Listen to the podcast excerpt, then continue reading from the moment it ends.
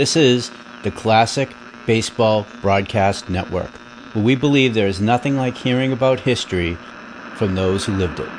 Listen to our full catalog of broadcasts at classicbaseballbroadcast.com. Kellogg's on the air. The Kellogg Company, makers of the famous Kellogg cornflakes and other ready-to-eat cereals, presents Hal Totten. But right now, here's a suggestion to brighten up your fall menu. Why not try serving Kellogg's cornflakes? Some people still think of cornflakes as a food for breakfast only. But just try them for a light supper.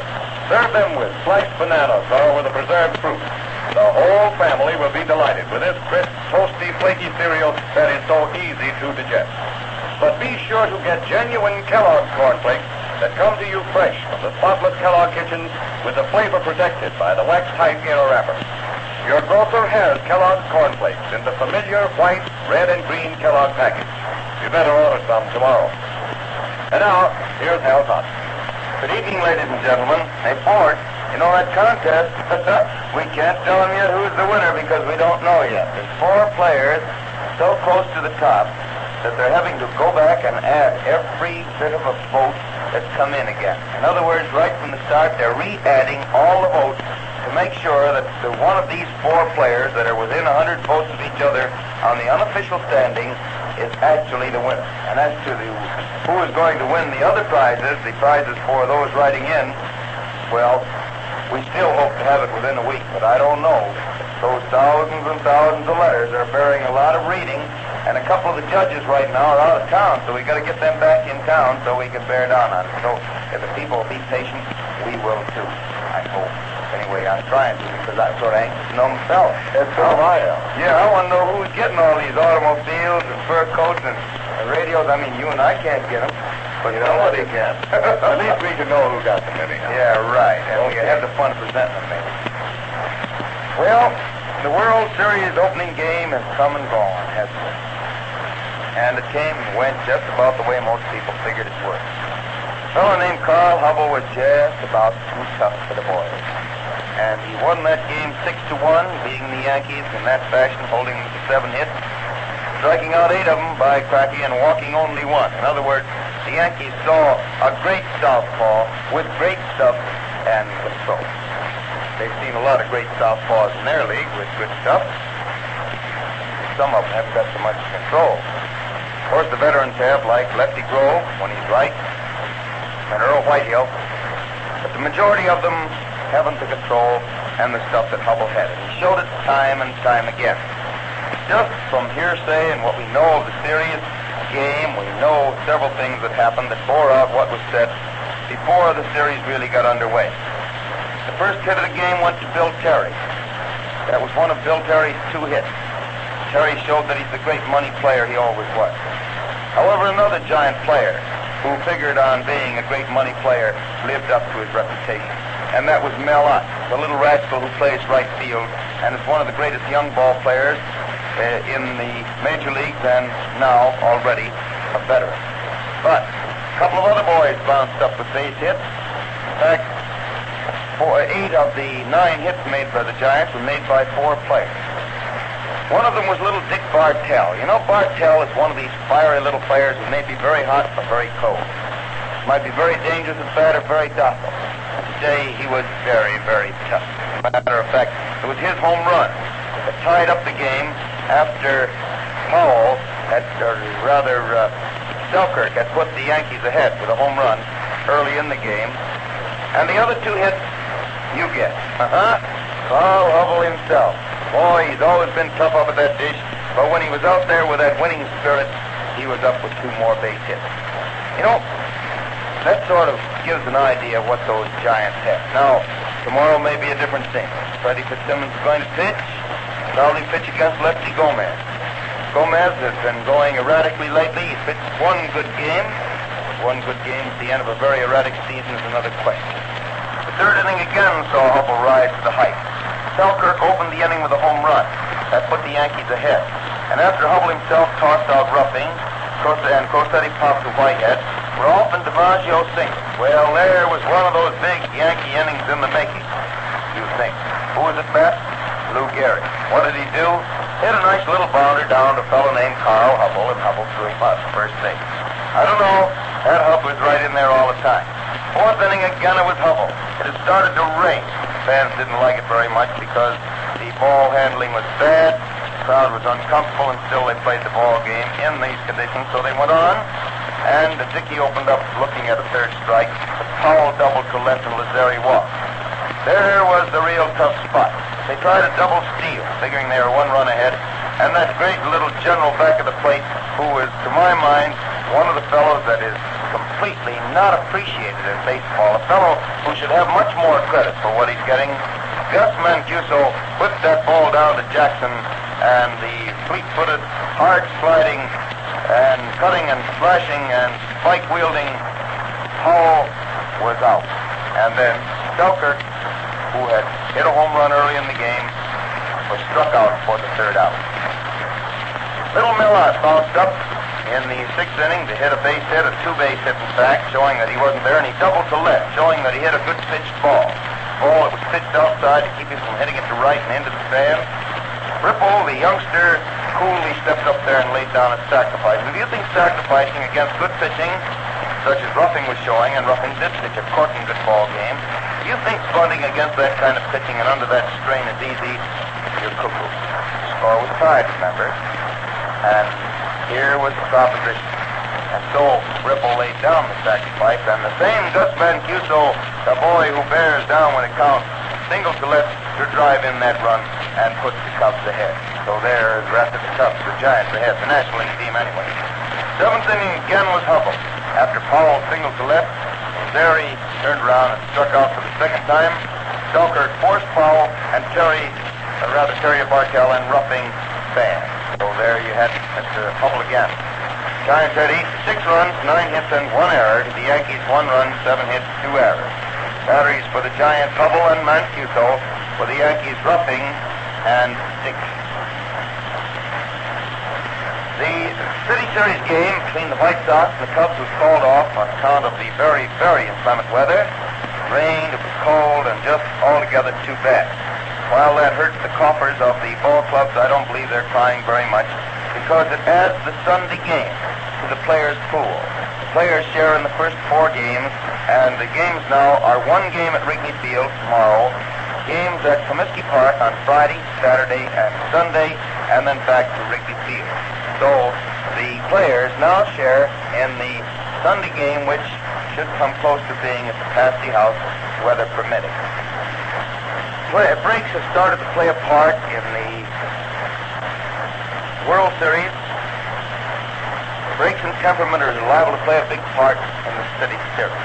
I wonder if, knowing these players intimately, having known them, most of them been with the Chicago clubs, and some of them before that, it wouldn't be sort of a good idea to go down these various lineups and picture the personalities of the men, because pers- personalities do play a big part in a, a short series when everything depends on what's going to happen.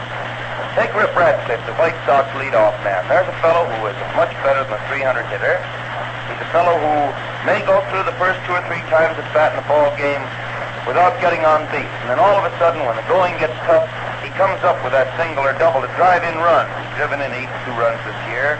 Or get on base to score runs. He scored 120 himself, making 207 hits. One of the two members of the White Sox has gone over the 200 hit mark, Appling being the hunt to the other with 204. And you have a man who is dangerous right down to the last ditch. And a fellow who is very, very sure on a fly ball, although he has had trouble with ground balls. Larry Rosenthal is a youngster who is just a little bit inclined to try too hard this year, his first year, and he might choke up in a clinch. On the other hand, if they let up for a minute, he's going to powder that ball and cause trouble. Mule Haas is a veteran. His record of only 46 runs batted in and 76 runs scored, and a batting average of 285 doesn't really tell what Mule can do. Because it's those tough runs that he drives in when the going gets tough, and that's the answer. Zeke Bonura is a big, happy-go-lucky guy who'd rather hit than anything else in the world, and you can't get him down whether it's a City Series, World Series, or just a spring practice game. And with 138 runs already batted in this year, look out for Zeke under any circumstances. I don't believe I have to talk about Luke Appling and his temperament. A kid about the fact that he always is celebrating a sore arm or a sore ankle or something, but that's in the clubhouse or on the bench when he's talking about it. Out there in the field, he never quit. He's driven in 128 runs, scored 111, made 204 hits, led both leagues with an average of 388, and he's going to be plenty tough. Hayes is another fellow who drives in runs. He was at bat only 416 times this year and made 130 hits, but drove in 86 runs. That's what counts. Jimmy Dykes is another fellow who is tough with men on bases, and Luke Sewell is noted as a man to drive in tough runs. On the Cubs side, Galan can get on base, but unless he does, he's had a slightly bad year, why the Cubs don't go so well. Cavarretta is a question. In the last few games of the season, he went pretty well, but whether he can continue to do that in a short, important series is a question. He didn't do it in the World Series. Billy Herman ended the season in a terrific slump, and it's more than due to come out of it, and if he's out of it, everybody better look out. I see the time has moved around again, so come in, Fort Pearson. Yes, and now just a word to all you folks who like to go out to the kitchen and raise the refrigerator for a bite to eat before going to bed. Most of us will be getting that urge a little later this evening, I know. Well, here's my tip. Remember to ask your grocer for Kellogg's cornflakes tomorrow. Enjoy them for breakfast, lunch, or supper. But be sure that they're handy for a crisp and tasty snack at bedtime. Kellogg presents Hal Totten with his inside story on baseball each day at this time except Sunday. This is the National Broadcasting Company, WENR, the voice of service in Chicago. And it's now 30 seconds until 7 p.m. We're leaving there in favor of WLS. Good evening, friends. You're now listening to WLS, the voice of Prairie Farmer, America's oldest farm paper, Chicago. We join with the facilities of the National Broadcasting Company to bring you our first feature of the evening. CFL in Chicago. Your new fall suit is ready at Morris B. Sachs, 6638 South Halsted Street. Sachs is offering stylish, beautifully tailored two trouser suits in all the smart fall fabrics at only $24.50 on credit with a smile. It will pay you to see them soon. We leave our studios now as we take you to Wrigley Field for the first game in the City Series between the Cubs and the Sox. Good afternoon, ladies and gentlemen. We're speaking to you from Wrigley Field, the home of the Cubs of Chicago, to bring you this afternoon the first game, which has proved to be the first game of the City Series between the Chicago Cubs and the Chicago White Sox. The game is about to start, and there go the Cubs out onto the field. But before the Cubs take the field, they'd like to give the lineup for the game to be played this afternoon. For the White Sox, are the first ones to come to bat, as they're the visitors from the south side, the battery will be Vern Kennedy on the mound and Luke Sewell behind the bat, the battery. And the batting order, Rip Radcliff, left field, Larry Rosenthal, center field, Mule Haas, right field, Zeke Bonura, third base, Luke Appling, shortstop, Jackie Hayes, second base, manager Jimmy Dyke, third base, Luke Sewell catching, and Vernon Kennedy pitching. For the Chicago Cubs, the battery, Bill Lee on the mound, Gabby Hartnett behind the bat. And the batting order, Augie Galan, center field, Joe Cavarretta, third base, Billy Herman, second base, Frank Demaree, right field, Stanley Hack, third base, Gabby Hartnett, catching, Johnny Gill, left field, Bill Jurges, shortstop, and Bill Lee, the pitcher. The game is just about to start. The umpires are all going to their positions, and incidentally, we might remind you that the umpires for this afternoon, from the National League, the umpires Barr and Stewart, and for the American League, McGowan and Ormsby. The day is quite overcast, and the wind is coming out of the northwest.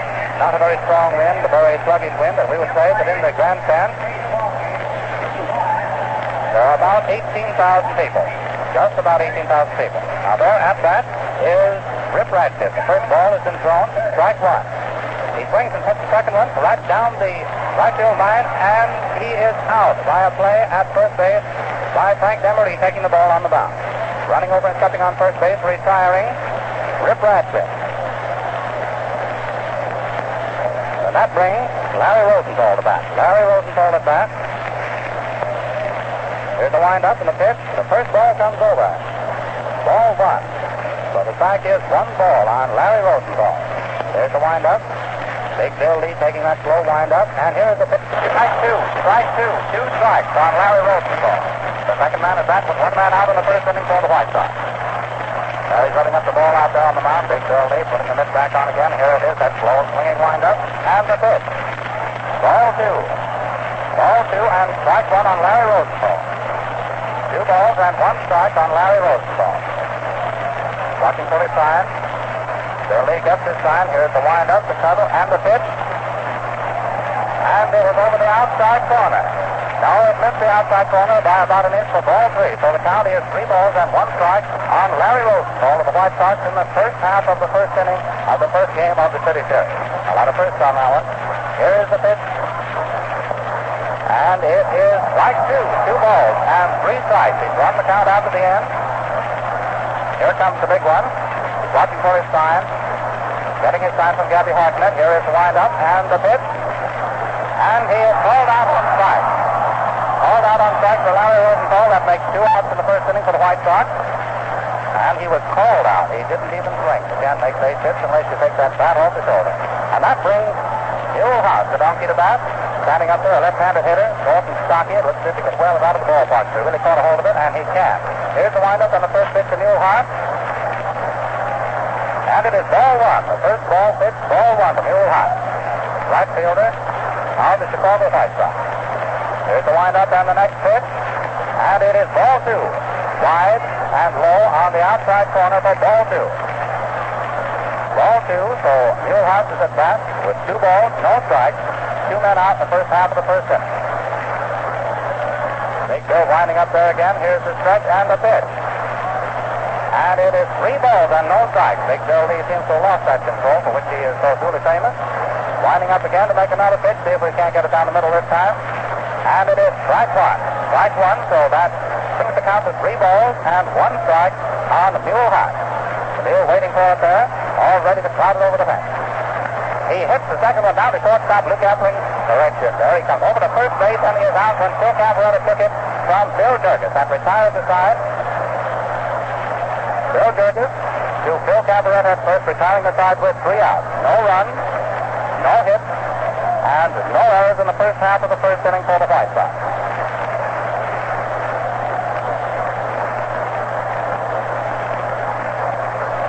Now we'll see if we can't get into the side for the White Sox. The White Sox coming to bat in the last half of the first inning. Or the Cubs coming to bat in the last half of the first inning. And there on the mound now, warming up, is Vern Kennedy. The pitcher for the White Sox, and behind the bat, Luke Sewell. Luke Sewell doing the catching for the White Sox today. First man at bat for the Cubs in the last half of the first inning brings up little Augie Galan. Augie Galan, who hits right and left. And against the right-handed pitching of Vern Kennedy, will hit left-handed. There goes the ball out to second base over to the shortstop. Tossing it around the infield and back to the pitcher, Vern Kennedy. Vern Kennedy is scratching up the mound now, getting it set for his particular style of pitching. And Augie Galan is in the batter's box to face Vern Kennedy of the White Sox. There's the swing, in the cover, and the pitch on the first ball, and it is high and wide for ball one. Lining up for the second pitch. Here's the pitch. Right down the alley for strike two. Strike one. Ball one and strike one.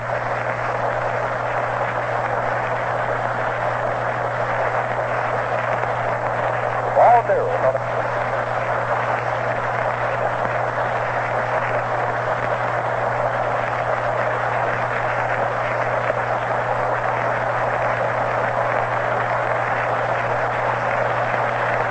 Second half of the first inning, retiring Augie Galan. A fly to center field, taken by Rosenthal of the White Sox. And that brings Bill Cavarretta, Cub first baseman to bat. Bill is batting 273 this year, a left-handed hitter, facing Vern Kennedy. Kennedy looking around the field, calling in his infield reps a little bit, changing their positions to the hit if a hit made. And there's a. Hit out into left center. And Rip Radcliff is waiting for it and makes the catch for two outs. Two out in the last half of the first inning. Catch made by Rip Radcliff of the White Sox. So it's two out. And that brings Billy Herman up to bat, a right-handed hitter. He's up there, snapping the plate, pulling the cap down, getting himself adjusted. Waiting for the first pitch. All ready for the first pitch. Here is the windup, the settle, and the pitch, and he hits it. An infield grounder going down to the third baseman across the Phil Cavarretta, and he is out by an eyelash, retiring the side with no runs, no hits, and no errors. So the White Sox come to bat in the first half of the second inning with a score tied, nothing to nothing, at the end of the first inning.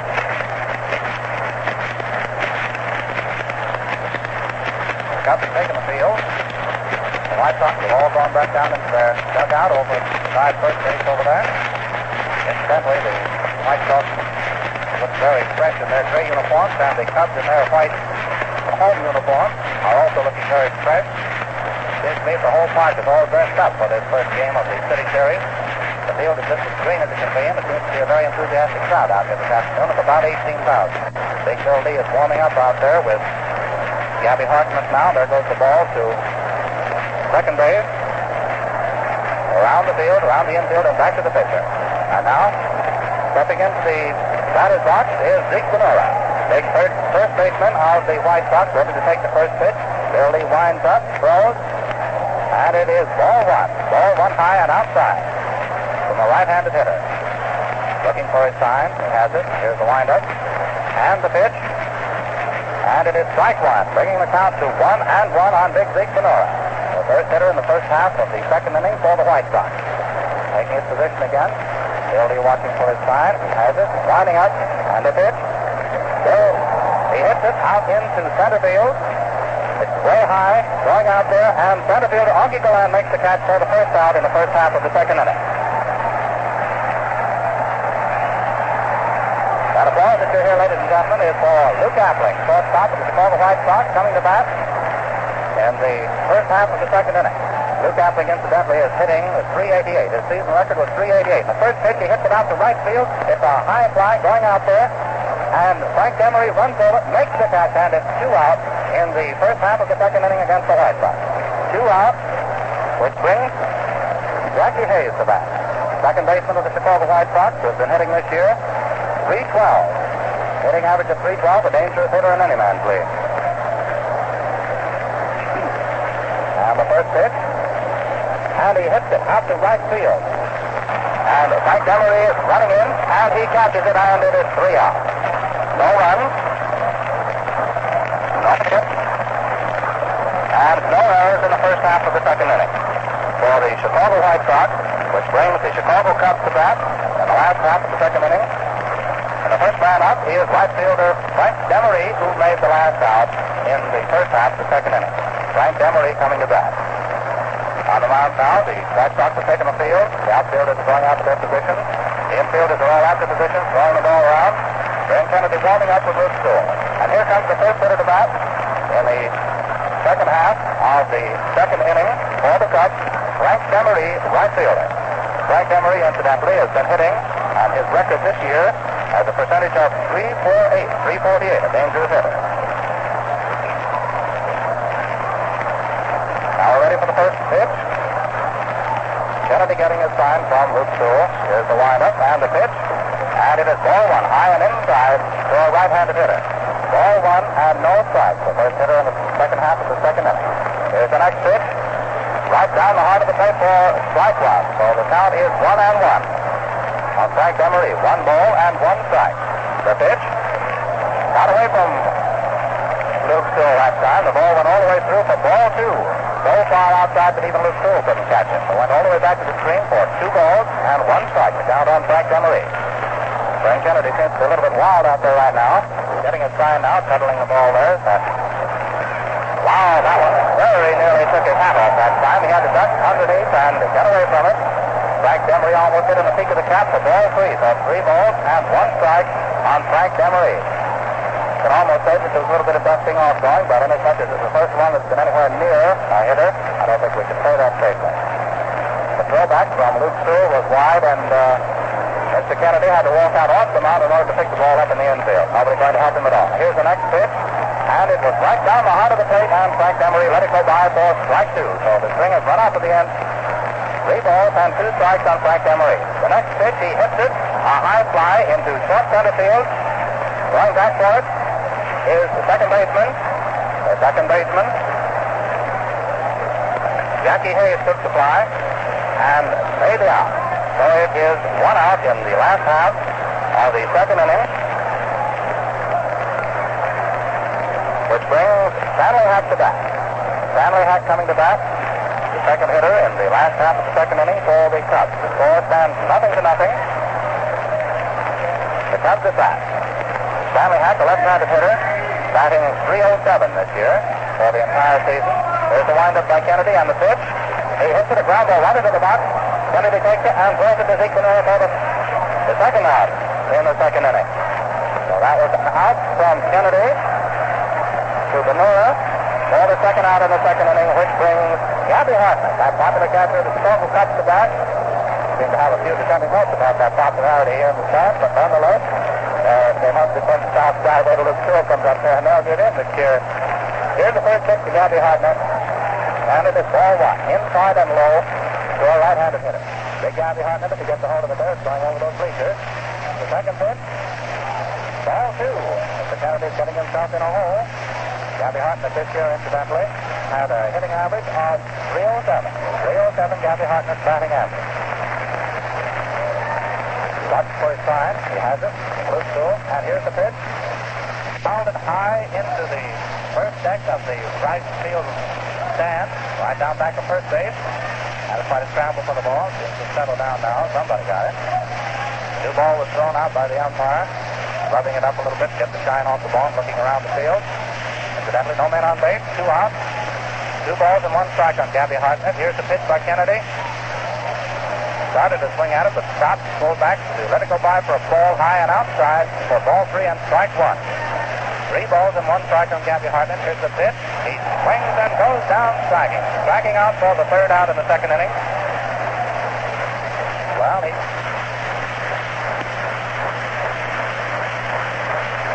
two strikes. He lines the next one out into right field. Mule Haas going back after it, and he makes the catch for the third out. So Gabby Hartnett went out after all.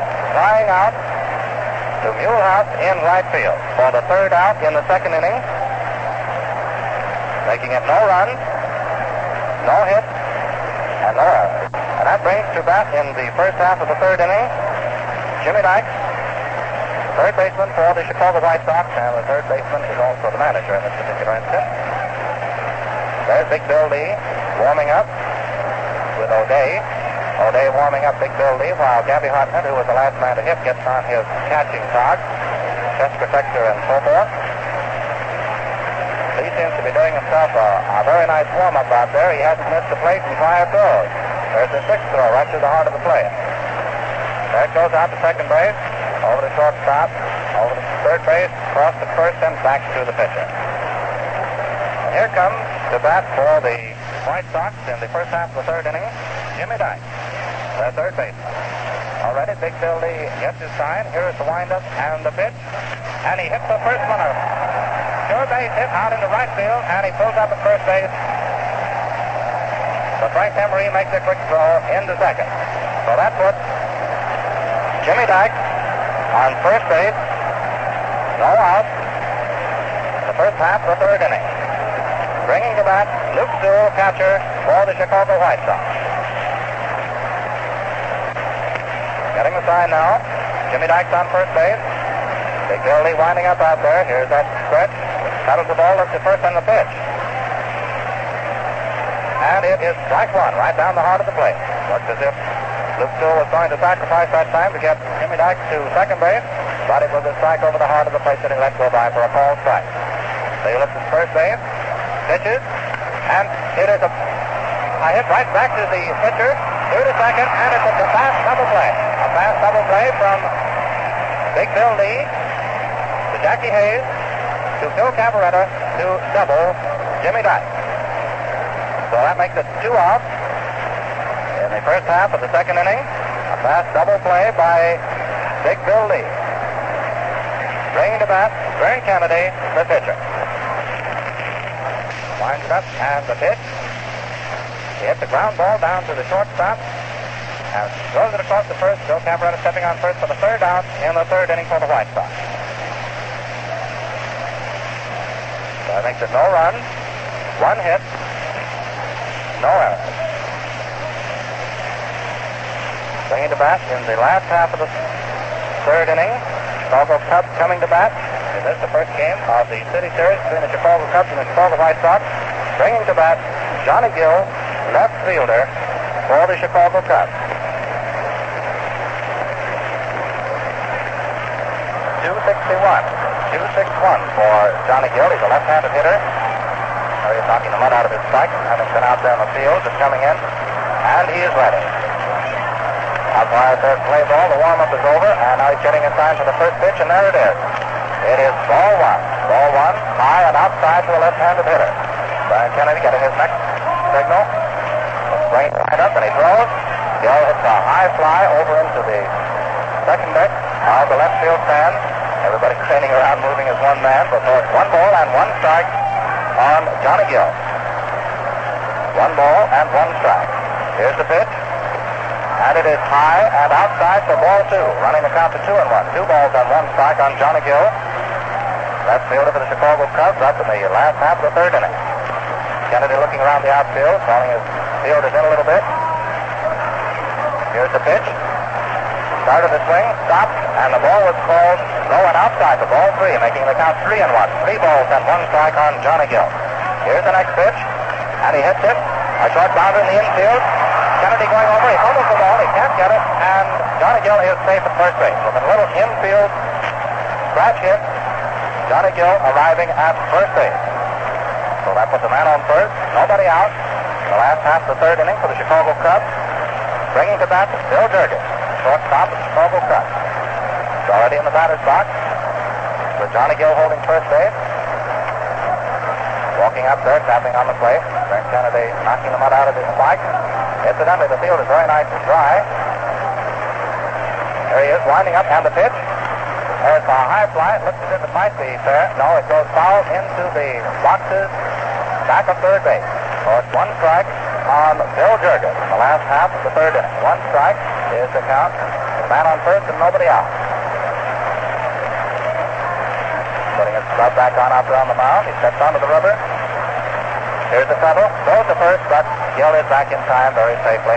Holding him very close as Johnny Gill is a very fast man. Any kind of a hit will get him to second. He's taking his lead off. There's the pitch. Tried to bunt, and it was a strike.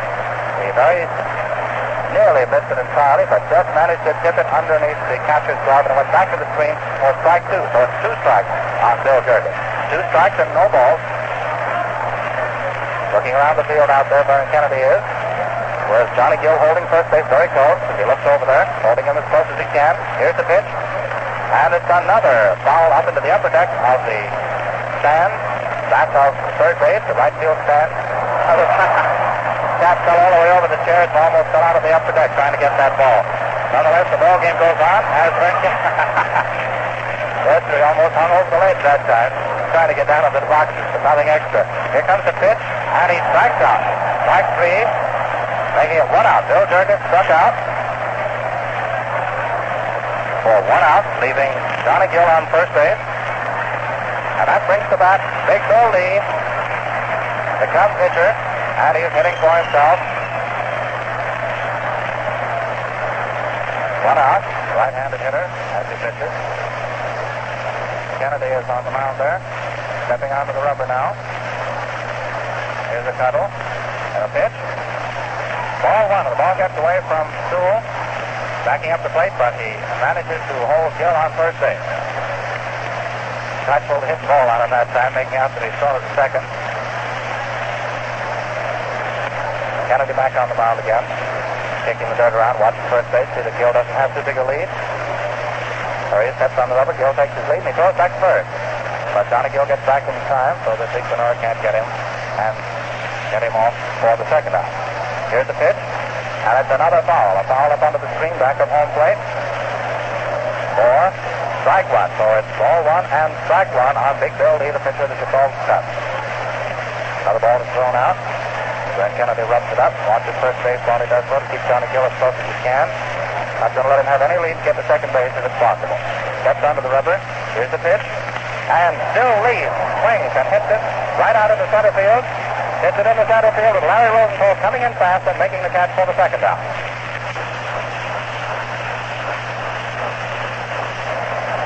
So it's two outs in the third inning for the Chicago White Sox, leaving Johnny Gill on first base. Only one hit so far. This Johnny Gill, incidentally, is the first hit off of Frank Kennedy. Been no hits made off of, uh, oh yes, there was one hit made off of uh, Big Bill Lee. Here's Kennedy's first pitch to Augie Galan. And it is ball one. Ball one, low and outside to a left-handed hitter. Winding up. Here's the pitch. And it is ball two. High and outside to a left-handed hitter. Into Walter's control. Pitching Augie Galan. Augie Galan up with two men out. Johnny Gill on first base. Kennedy watching for his sign from the mound out there. He has it. Looks at first base. Gill takes his lead. Throws very listlessly over to Zeke Bonura. And uh, Johnny Gill has plenty of time to get back and not even close. Watching it. Here's the pitch. And it is low for ball three. Three balls and no strikes on Augie Galan. Center fielder, the Chicago Cubs, who has an average this year 265. Here's the pitch. And it strike one. Let that one go by without even swinging at it, hoping it might be a ball four. Kennedy looks at first. Steps on the rubber. Here's the pitch. And it is ball two. Oh, correction. Ball four. And he gets the base on balls. Putting Augie Galan on first base.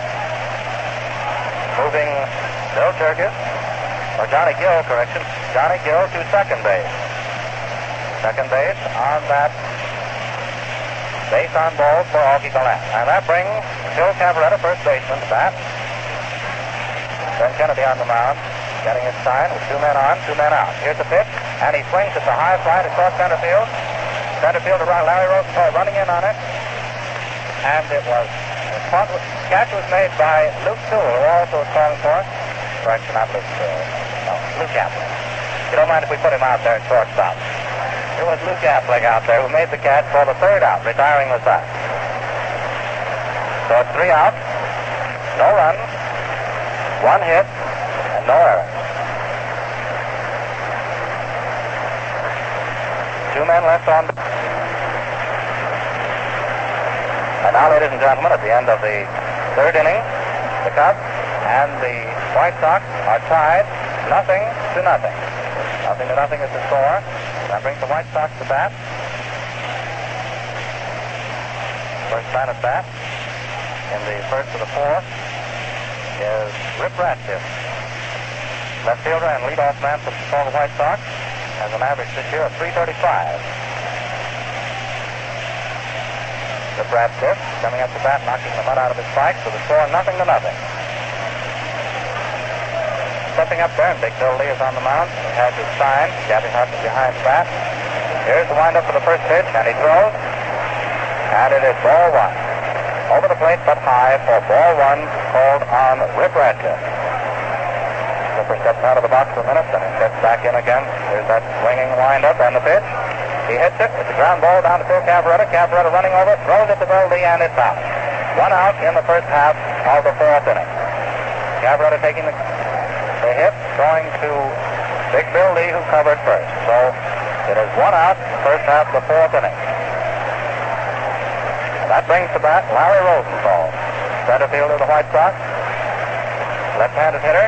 Here's the windup for the first pitch and the throw. He hits it. It's a base hit out to right field. A base hit to right field. A quick throw in holds him at first. Whoa! The ball got by.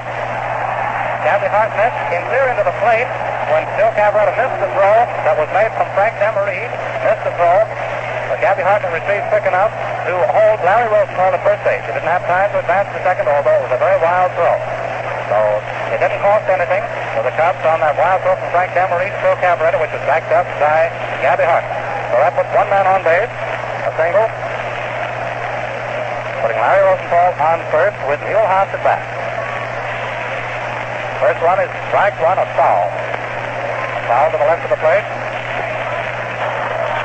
And a nice long lead off there, but we got one. One out. Larry Rosenthal on first. Neil Hawks bat. Here's the windup for the next pitch. A base throw to second, and it. Well, we can't tell. They haven't called the thing yet. Yes, it's caught off second on that hit to off the plate. And through to Jackie Hayes at second to cut down for the second out. Hawks credited with a hit is on first base. And that brings Zeke Bonura at bat. First baseman of the White Sox. Here's the pitch. And it is high and inside. Well, it wasn't inside. It caught the inside corner for strike one. It was high. But it was strike one. One strike on Zeke Bonura. Here's the windup and the pitch. He hits it. And he's double play, doubled out at second base.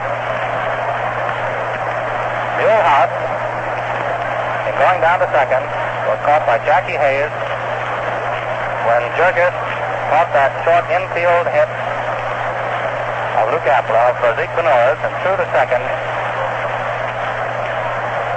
getting Hart as he went to second from first. So three out, no runs,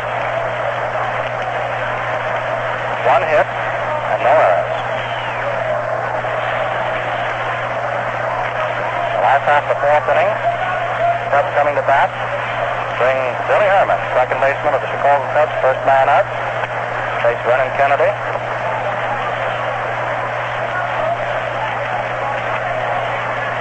Vernon Kennedy warming up with the stool out there now. There's the ball out to second base and back to the pitcher.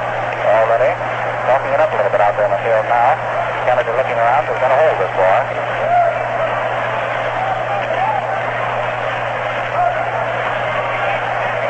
Billy Herman, the first man at bat, the last half of the fourth inning.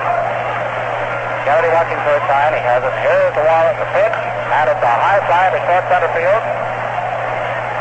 Center fielder Augie Galan coming in, calls for it, and makes the catch for the first out. So it's one out, the last half. I better get the right field, right team out there in the field, don't you think. It was Larry Rosenthal that made that catch, incidentally, center field.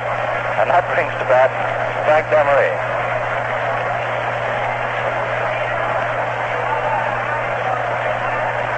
Demaree at bat. Here's the windup and the pitch. And it is strike one right down the heart of the plate. Frank Demaree, one strike. Here's the pitch. And it is strike two, right in the same place. Frank Demaree seems to be just a bit out about that. He thought that was a ball. But anyway, it's two strikes. Here's the windup and the pitch. He swings. It's a hit out into center field. Larry Rosenthal coming in, calling for it, and he makes the catch. Two outs the last half of the fourth inning for the White for the Cubs. Two outs.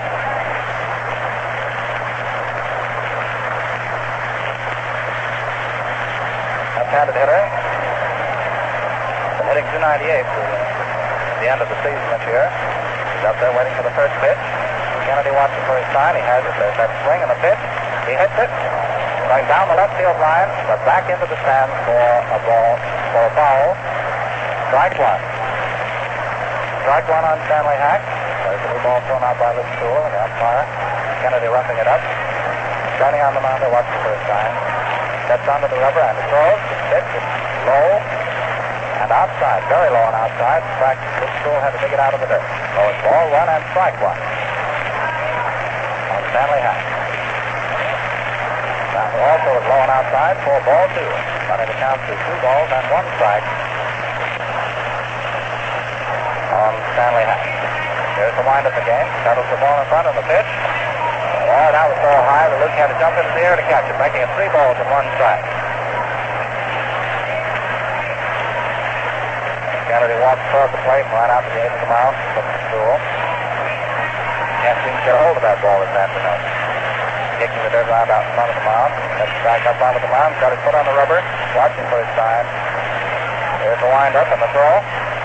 And it is strike two, running the count out to the end. Bring it run out to the end, three balls and two strikes on Stanley Hack with two outs. There's the pitch, and he hits it, going out toward left field, back into the stands for no count. Oh, that was a good one. Man tried to catch him, stepped up onto the bars, protecting the seat, fell right on his head coming up with the ball, but he made it. That's made the catch. It's going to make Larry Rosenthal, Rip Radcliff over there get up on their toes. Right, here's the next one. The string is out to the end, and it is ball four. Ball four, and Stanley Hack gets the base on ball, putting him on first base with two out in the last half of the fourth inning.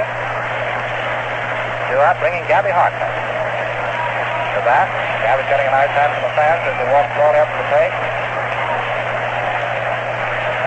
Just his on his cap, looking out there, makes a few signs, has a little bit of talking to Vern Kennedy. Snapping on the plate there. Just about ready now. Steps into the batter's box. Kennedy rustled him out a little bit, get a better foothold. He steps onto the rubber. Watches first base, throws. And it is ball one. Blowing inside to Gabby Hartnett. Two out the last half of the fourth inning. It's scoring nothing to nothing. Stanley Hack on first base. Last man on first. Taking his lead off first now. As Kennedy steps on the mound, he throws back to first, and Hack gets back in time, so that there's no count. So the count on Gabby Hartnett now is one ball and no strikes. He throws it to hit right through the box, back into the center field. He throws to first, and Gabby is out for the third out, retiring the side with no runs, no hits, and no errors. At the end of the fourth inning. One man left on base. And got on base from a walk. That was Stanley Hack. Hand to the fans as he walks right up the plate. A peek on. Looking out there. Makes a few signs. A little bit of talking to Vern Kennedy. Snapping on the plate there. Just about ready now. Steps into the batter's box. Kennedy wrestles him out a little bit, get a better foothold. He steps onto the rubber. Drops his first base, throws. And it is ball one. Blowing inside to Gabby Hartnett. Two out, the last half of the fourth inning. It's scoring nothing to nothing. Stanley Hack on first base. The fast man on first. Taking his lead off first now. As Kennedy steps on the mound, he throws back to first, and Hack gets back in time, so that there's no count. So the count on Gabby Hartnett now is one ball and no strikes. He throws it to hit right through the box, back into center field. He throws to first, and Gabby is out for the third out, retiring the side with no runs, no hits, and no errors. At the end of the fourth inning, one man left on base. And got on base from a walk. That was Stanley Hack. So far, Mr. Kennedy has allowed only one hit, whereas Big Bill Lee has allowed two hits so far.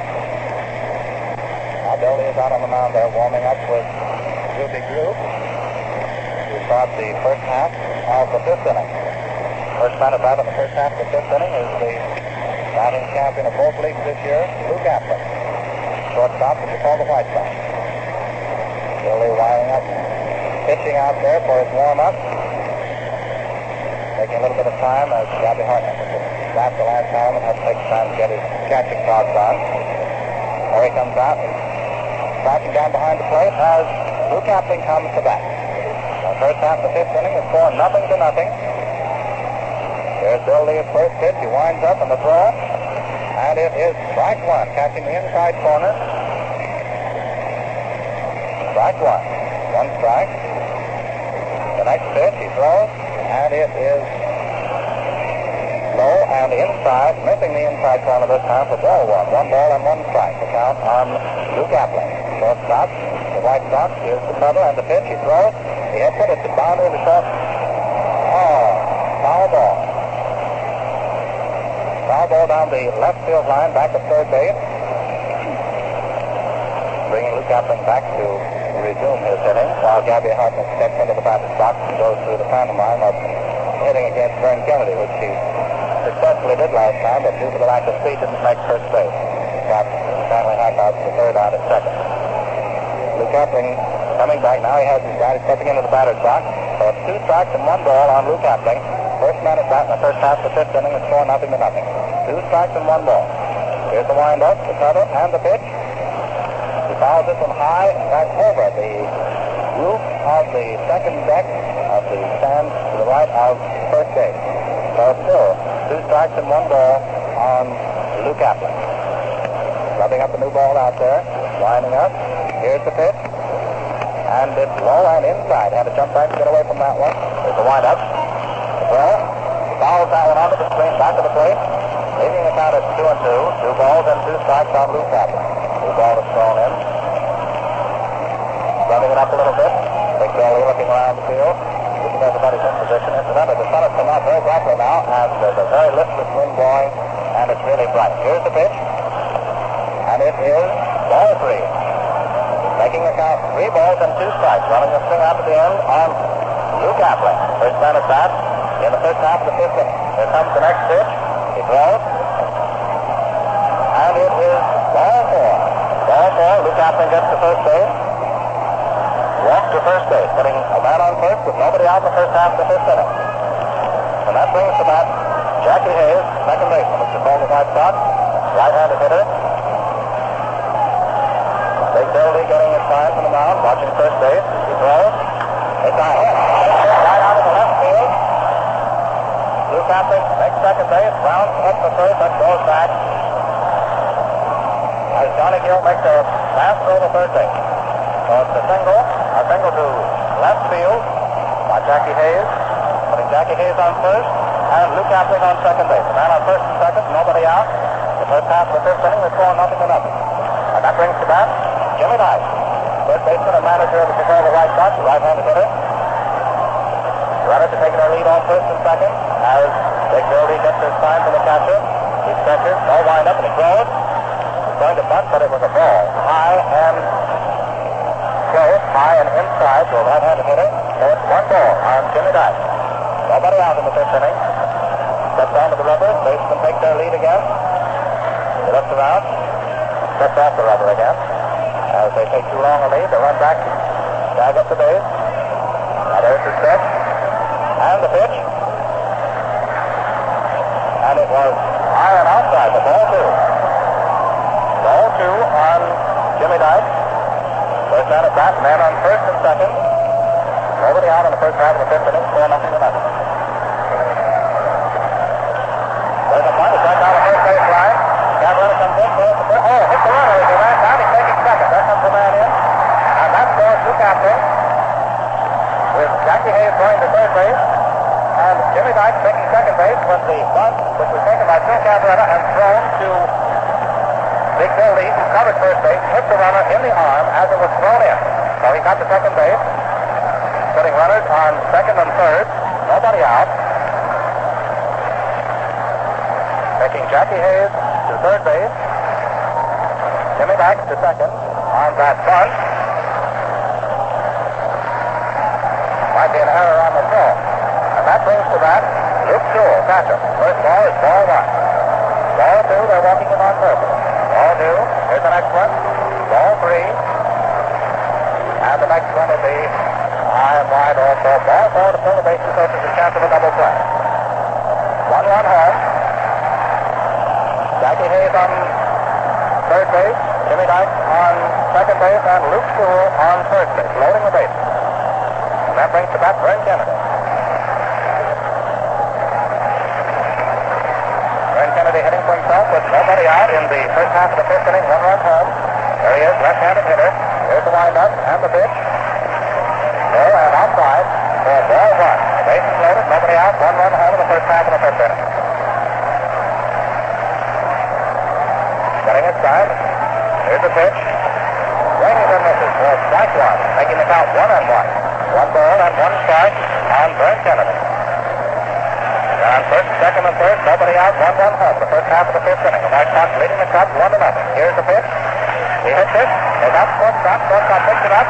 Throws the first, and the man is out making one run. But Jackie Hayes scores for the second score. Advancing Jimmy Dyke to third base. And putting Luke Sewell on second base. With one man out. Vern Kennedy sacrificing. One man out. Two runs home. Then on second and third. There's a high fly out there. Let's see if it might be. And it is. It's in the right field bleachers for a home run by Rip Raskin. The Ripper does it. The Ripper makes a home run, scoring Jimmy Knight and Luke Sewell to score three more runs. One out in the fifth inning. Making the score now. Five to nothing in favor of the White Sox with one man out. Bringing to bat Larry Rosenthal. Center fielder for the Chicago White Sox. Larry Rosenthal. A home run into the right field bleachers by the Ripper. The Ripper came through and they needed it. Didn't need it so badly with one, but anyway, if they needed it, I hope. Larry Rosenthal hit the first one. It looks as if it might be out of the box, but it's foul. It went back there just inside of the wall, out of right field, outside of the right field line. So it's one strike on Larry Rosenthal. Back one. One man out. Five runs home. Nobody on base. Stepping out of the batter's box for a minute, get his instruction. Stepping back in now. There he is with one strike. Stepping up and Big Bill Lee. Getting his sign. He has his sign. Here's the windup. And the pitch. He swings and hits it almost in the same place. This time it's going high and into the stands. Yes, into the stands for strike two. High, long foul for strike two on Larry Rosenthal, center fielder of the, of uh, the White Sox. That's two strikes. One man out. Five runs home in the fifth inning. Big Bill Lee rubbing up the ball, trying to get a sign down there that it thinks will be effective. Looking at Gabby Hartnett, watching him. He has his sign, He's swinging windup, and the throw. He hits this one, a safe hit. Well, it wasn't a safe hit. It went right straight out there to Jackie Hayes. He threw to Cavarretta, and he's out. There it goes around the field. That's the second out. So it's two men out. Two men out. The last half, the first half of the fifth inning for the White Sox is five runs home. And that brings to bat Neil Hodge. Right fielder of the White Sox. He hits the first one. Down low, the pitcher's head. Jurges catches it, throws to first, and Cavarretta makes the out for the third out in the first half of the fifth inning. In the last half of the fifth inning, coming to bat for the Cubs, brings Johnny Gill, the first man up.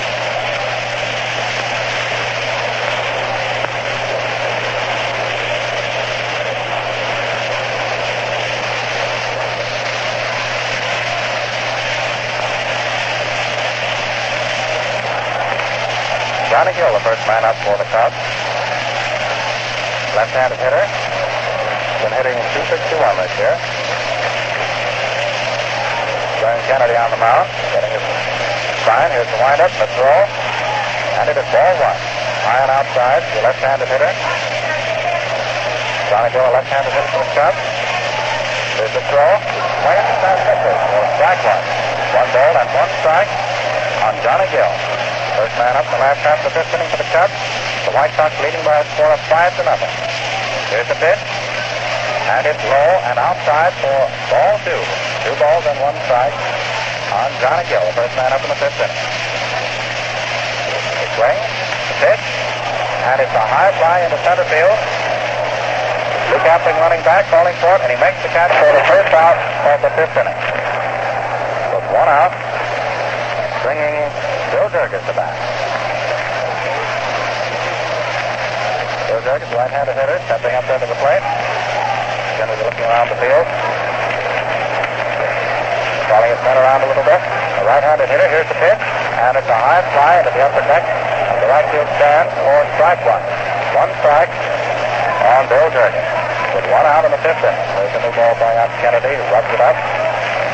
Take the shine off of it a little bit. Looking around the outfield. Steps onto the rubber. Gets his sign. That swinging windup. Shuttle and the pitch. And it's right back to Steve Kennedy. Caught it right in front of him and threw the first for the second out. He didn't have to move off the mound. It was right smack into his hand. That brings the bat for Lee, the pitcher. There'll be a pinch hitter for Lee this time, I believe. The bullpen warming up for the Cubs. Next Carlton. Lillard. Lillard will bat for Lee. Lillard is batting for Lee. And it's ball down. Get away from that one. It was ball one. High and inside. Right across the shoulders. Yes, expect he'd had a base on being hit with a fifth ball. Here's the next throw. Fouls that one. So it's ball one and strike one. Right up under the screen in front of it. Ball one and strike one on Lillard. New ball thrown out to the pitcher. Rubbing it up now. So the count is one and one. Two men out. No runs home. White Sox leading five to nothing. Lillard at bat to throw. And it is ball two. Two balls and one strike on Lillard. Here's the windup. And the next pitch. It's a high ball up onto the screen. Maybe it won't hit the screen. Or it's back into the boxes just to the right of the screen. Seems to be quite a tussle down there for the ball. Looks trying to catch it, running back, snapping off his mask, but no go. Oh, a new ball is thrown out as they fight over that old one down there. Then Kennedy dropping it up a little bit, bumping up the mound to get a toe hold there on the rubber. Watching for his sign, so it's two and two on Dean Lillard. Right-handed hitter, two out. Here's the windup with the pitch. Ball three. Running the count out to the end, three and two. Three balls and two strikes on Dean Lillard. Jim hitting for Big Bill Lee. Ball goes back off the mound, watching for his sign, and then with the clouds clouding over a little bit, getting a little bit cooler up there. There's the pitch, and it is low and inside for ball four. And Lillard takes the base on ball, and that brings the bat Augie Galan. Augie Galan, who has flied out once and had one base on ball so far in this game. Lillard on first base on a walk.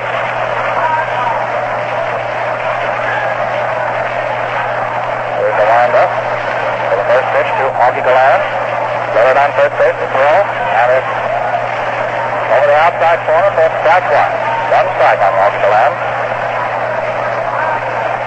The windup, lead off, the pitch. Hits the dirt in back of the plate for ball one. So low that it hit the dirt back of the plate. So the count is one and one, one ball and one strike on Augie Galan, one man on, two men out. White Sox leading by score out five to nothing. Leonard on first base, Galan at trying to get out, Bill Jurges down. Coming back onto the mound, Kennedy, wrapping it up again, can't seem to be satisfied about rubber eh? there. Steps in again, watches first to throw, Head by hit, right straight through the box, out of the center field, Leonard down in second, on his way to third, Quick throw into second. Holds Lillard, holds Augie Galan at first. So it's a single to center field by Augie Galan. Advancing Lillard to third base. So men on first and third, two men out. Bringing to bat, Bill Cavarretta, first baseman of the Cubs. The average of 273. Hit this time will score a run. Left-handed hitter, Bill Cavarretta. Looking around the infield is Kennedy, trying to hold Galan close. Here's the pitch. And it is high and outside for ball one. One ball. On Bill Cavarretta. Watching for his sign. Steps onto the rubber. Runner take their lead. Here's the pitch. And it is ball two. Also high and outside. Over the outside corner to a left-handed hitter. Gary looking around the outfield out there. Watching the runners on their bases, trying to hold them close. Looks at first, looks at third. Here's the pitch. It's a high fly out into right field. Right fielder Millhouse coming under it. Makes the catch for the third out. So it's no run.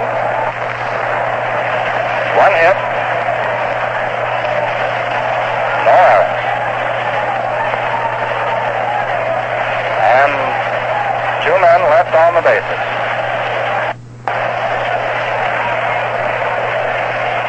Now, ladies and gentlemen, while we take a little bit of rest, as the uh, White Sox come to bat in the first half of the sixth inning with uh, good old Zeke Bonura at bat, I'm going to turn you over now to, here he is, George Uworchi Watson. Okay, George?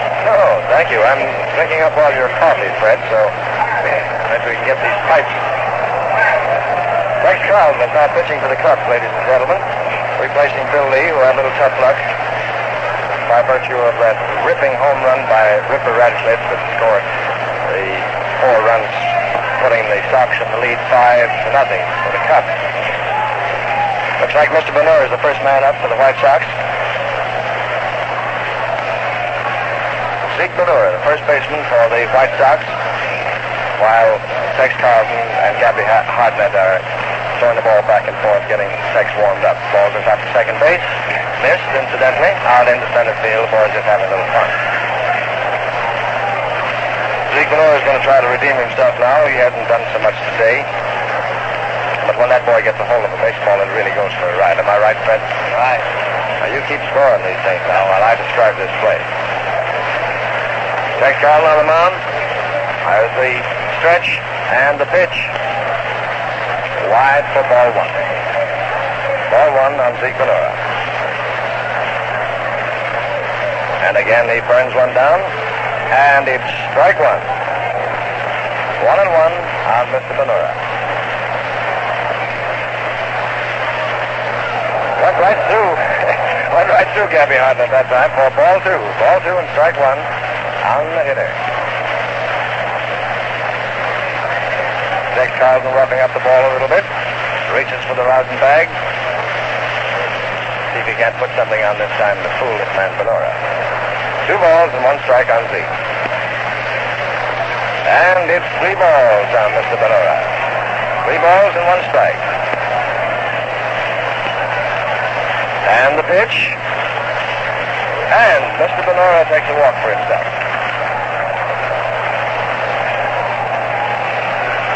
Tex Carleton seems to have a little difficulty out there with that right arm of his today, kind of favoring it a little bit. Appling, luscious Luke is at bat now, and the pitch, and it's ball one. Bonura on first base, no outs, and the score five to nothing for the Southsiders.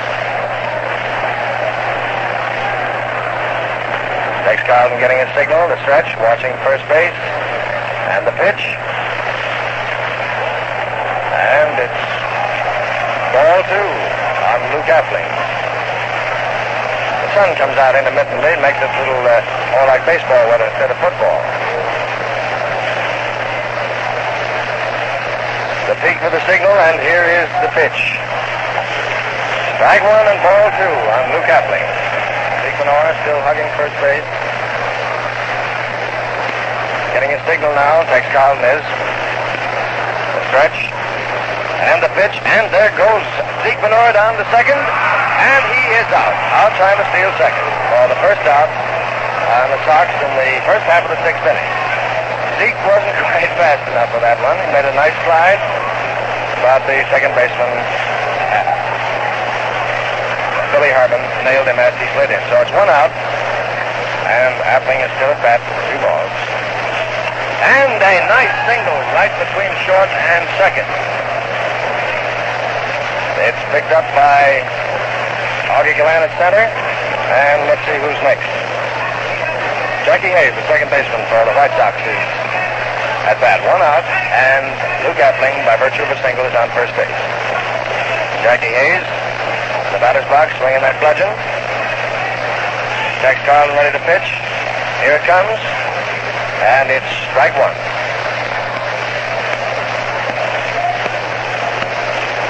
Strike one on Jackie Hayes. Luke uh, Appling on first base, and one out. And that's foul. Foul hit the ground and went back to the catcher into the screen. Pulling Luke back to first base.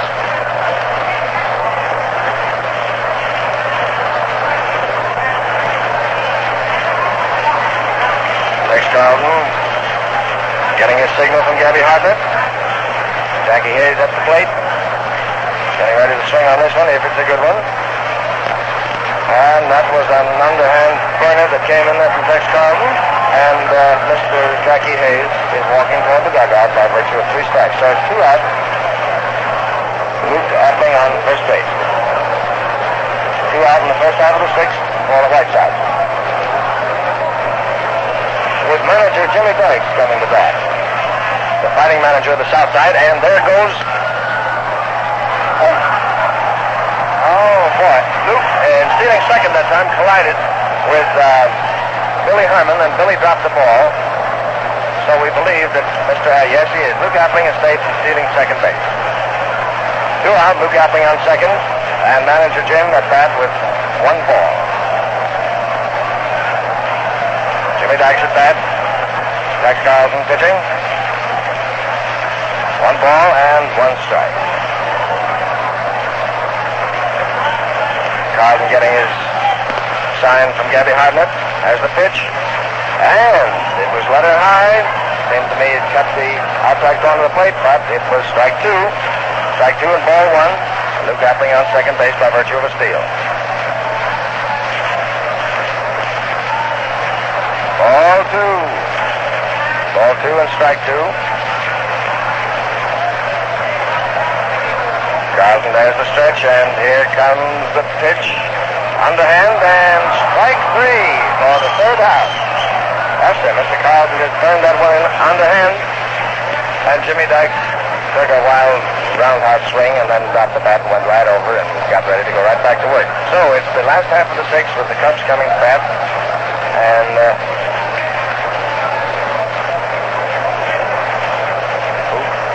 Oh, Babe, yes, Babe Herman. No, not Babe Herman, pardon me, Billy Herman. I wrote Billy Herman down here so I wouldn't get him mixed up with Babe Herman.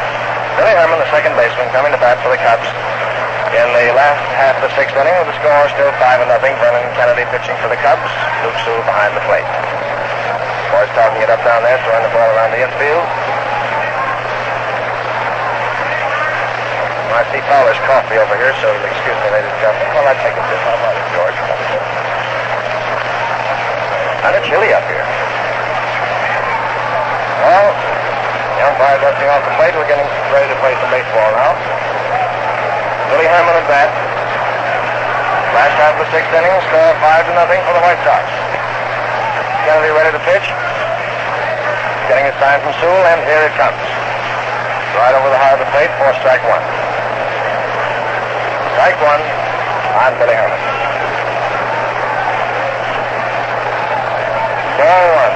The Jets about ready to strike at that, but thought better of it and let it go. So it's ball one and strike one on Billy Herman. Ball two on Billy Herman. Ball two. And no strikes on Bill Herman. Ball three on Billy Herman. Mr. Kennedy seems to have lost the reins there momentarily. Looking around the infield now, getting a sign from Luke Sewell, and here's the pitch. And Billy Herman walks. Billy Herman walks in the last half of the sixth inning. Frank Demaree is at bat. Frank Demaree is a dangerous hitter, and now is his chance to do something. If the Cubs expect to get any scores to kind of show these outsiders that this is Wrigley Field. Kennedy getting a sign from Sewell, and the pitch. Ooh, boy. Frank Demaree had to pull away from that one. Ball one. Ball one on Frank Demaree. Billy Herman on first base by virtue of a walk. Ball two. Ball two on Frank Demaree.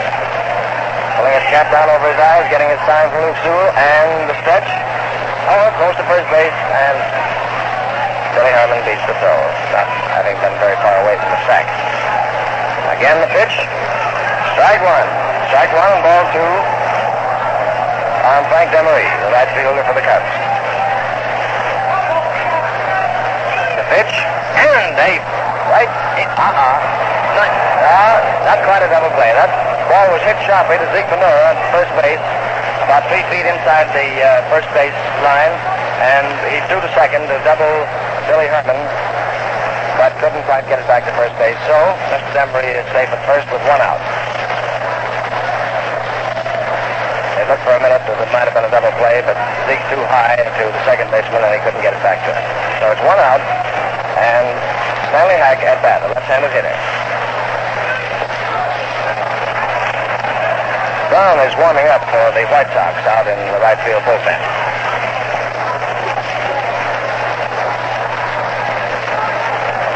Frank Demaree at first base, and Stanley Hack at bat.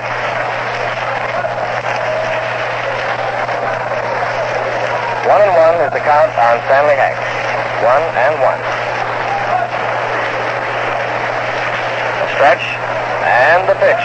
And Hack, oh, Hack hit a nice right over third base out into left field. However, holding holding Demaree to second. Nice sharp single out into left, uh, right over third base, and holding Demaree at second. That was made by our friend Mr. Stanley Hack with Gabby Hartnett coming to bat. Oh, Gabby. The one out and man on first and second. On the right side of the sixth. Gabby took a wild roundhouse swing at that and just tipped it back onto the screen. On first, Emery on second, and Gabby Hartnett at bat with strike one. Strike one on Gabby Hartnett. Kennedy watching for the sign. Evidently it's satisfactory, and here's the pitch.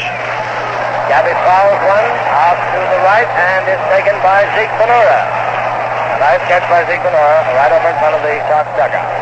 So it's two outs, and Johnny Gill at bat. Two outs, Johnny Gill at bat. Emery on second, Stanley Hack at first. Johnny Gill, left-handed hitter, boy has done some nice things with that bat at times. Now is his chance to show that it's still in good shape. Kennedy, however, pitching a very nice game today, getting out of some tight spots. So here we go, two out, man on first and second, and the last half of sixth, with the Sox leading five to nothing. The pitch, and he swings for strike one. Strike one on Johnny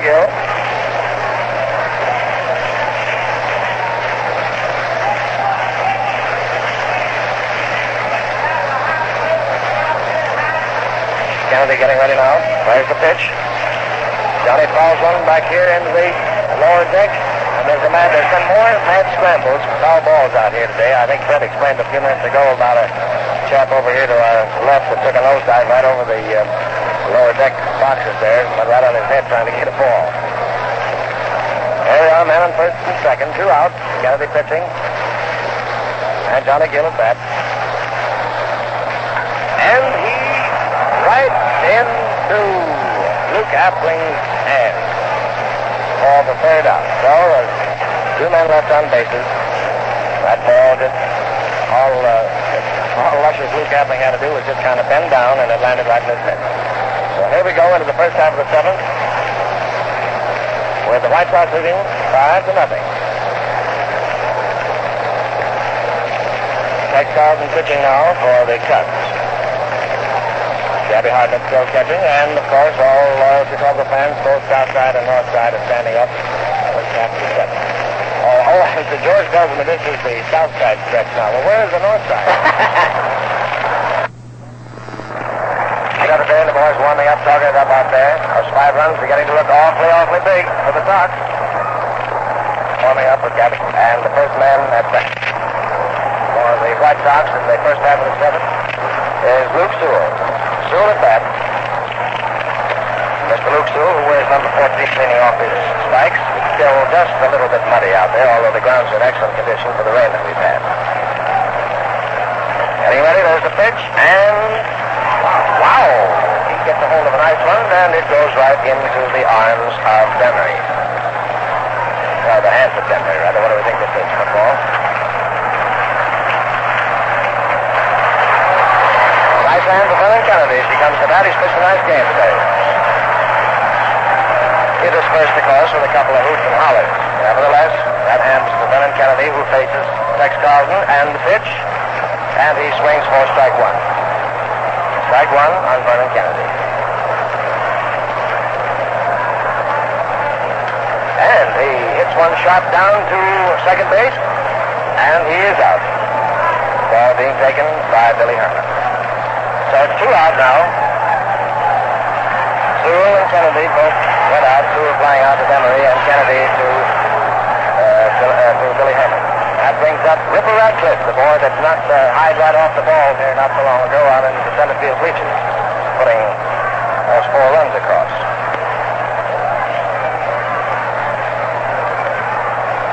Ball two on Ripper Radcliff.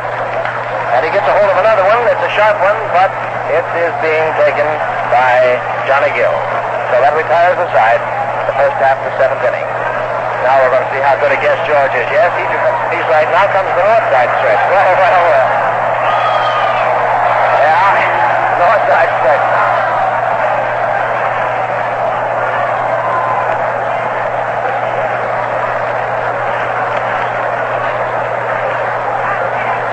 In the last half of the seventh, Bill Jurges is the first man at bat for the. Jurges, who plays a very nice game of shortstop. Kennedy warming up with Luke Sewell. Ball going out of the infield. Boys talking it up out there, rubbing their hands, get a little warm. Sun is not very warm today, and it only comes out very stingily. Kennedy on the mound, getting ready to pitch. The hitter is Bill Jurges, shortstop for the Cubs. And the stretch and the pitch. And it's strike one. Strike one on Billy Jurges.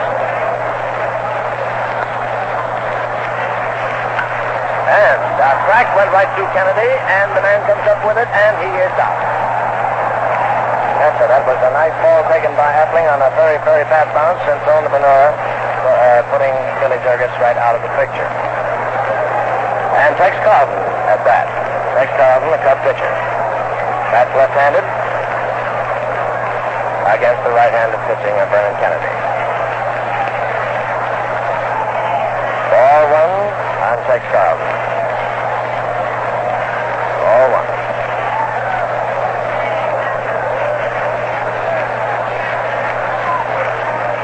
Throwing that ball out of the game, tossing a new ball, and Sewell is roughing it up a little bit for Kennedy. And back it goes to the pitcher's box. Mr. Kennedy puts his mark of a frame on it, and the stretch, and here it comes.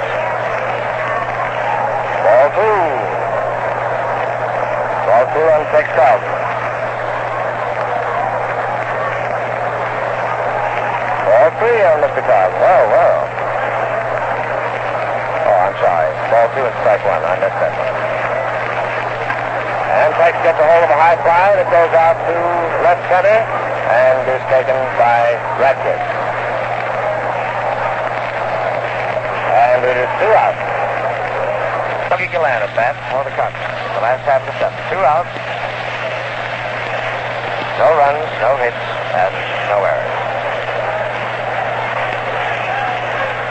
Kennedy's very stingy with his hits today. In fact, he's pitching a very, very swell game for the Sox.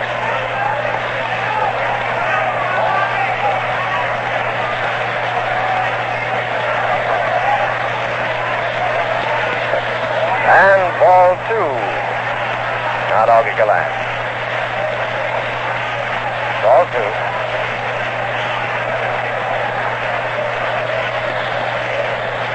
And two outs. Strike one. Strike one and ball two on Augie Galan in the last half of the seventh.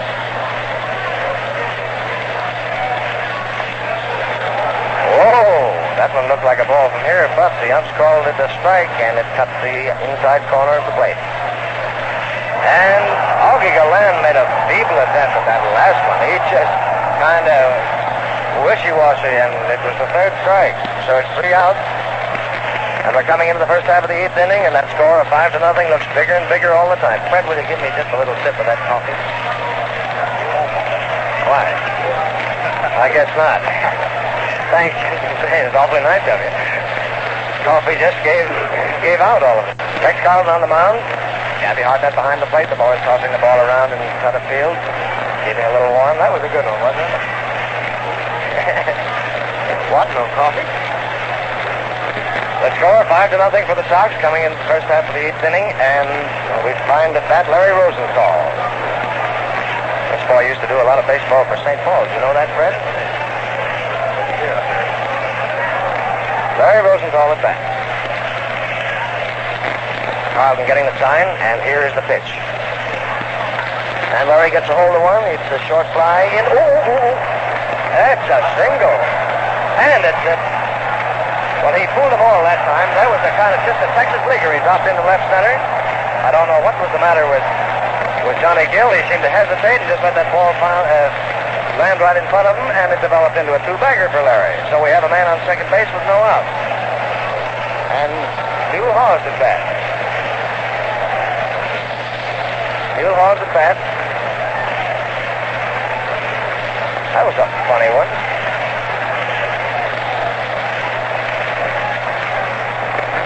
Mule Haas will try to lay down a bunt now and get this man Larry over Larry Rosenthal over to third.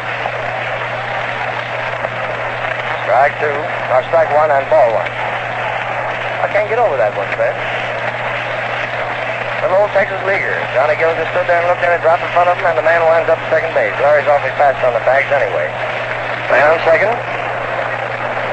And he swung about, and it was a foul tip back of the catcher. So two strikes and ball one. On Mule Hodge.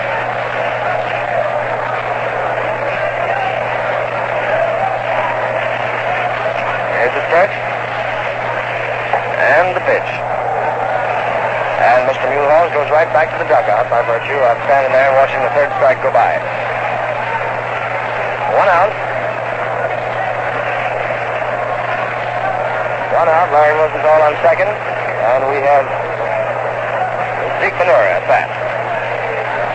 With one ball. Monty Stratton is over there in the right field bullpen warming up for the Sox. Zeke at bat. Ball one on Zeke. Ball two on Zeke. Larry Rosenthal still on second base, taking a little lead. And it's one out and the score five to nothing for the White Sox in the first half of the eighth inning. Ball two and strike one on Zeke Bonura. Jack Bonura looks big enough to knock this ball right out of the park. Underhanded pitch from Tex Carleton, and it is strike two. That looks kind of fans voicing disapproval of that one. Southsiders, of course. And slams it back down on the ground, and he is out. Texas uh, got a little something on that ball. They're breaking very sharply over the outside corner, and they're still good. So it's now two out, and Luke Appling at bat. Oh boy, that's the leader of both leagues in batting this year. Larry Rosenthal still on second. Another one of those underhanded slants from Tex Carleton. Four ball one on Luke Appling. And Luke gets a hold of one and fouls it out to the right, right almost to the bullpen. Strike one and ball one on Luke Appling. Two out. Larry Rosenthal on second. The score five to nothing for the White Sox. Tex Carleton pitching now, replacing Phil Lee, who started the game. And it is ball two and strike one. Ball two and strike one on the hitter. That was just lobbed over. A very slow ball that just barely made the plate. Tex rubbing the rosin bag now on the ball and getting ready. Ball three and strike one on Luke Appling. And it's strike two. Well, this one's got to be good, one way or the other. Larry Rosenthal still on second base, and two out. Four four on Luke Sewell. I mean, uh, Luke Appling. What am I talking about? Luke Sewell. Jackie Hayes, second baseman for the Sox at bat. And it's ball one. Jackie Hayes has a rather peculiar stance at the plate with his left leg stuck way out in front of the right, just as though he's going to whale the daylights out of it. Strike one and ball one on Jackie Hayes. Larry Rosenthal still on second base. And Luke Appling on first by virtue of a walk. Man on first and second. Score five to nothing. First half of the eighth inning. Score five to nothing in favor the Sox. The stretch and the pitch. And he gets a hold of one and right smack dab into Babe, uh, Billy. Fry leaves the man on first and second. Three outs, no runs, no hits, no errors. Oh, I beg your pardon. Had one hit. I missed that. Now we go into the first, uh, the last half of the eighth inning with the Sox coming to bat with Phil Cavarretta. Phil Cavarretta, the first baseman, at bat. Kennedy pitching a very nice ball game out there today, and so is Tex Carleton.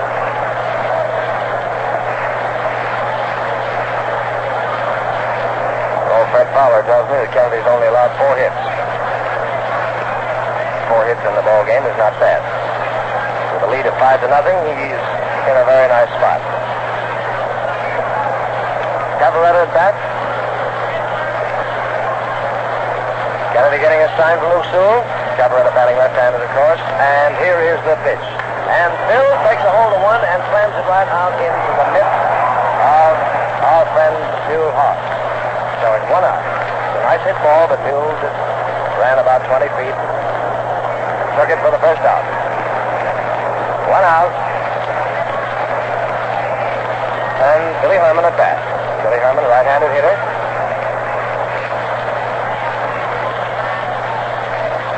Kennedy gets the sign, and there it is, and it is strike one. Right over the heart of the plate.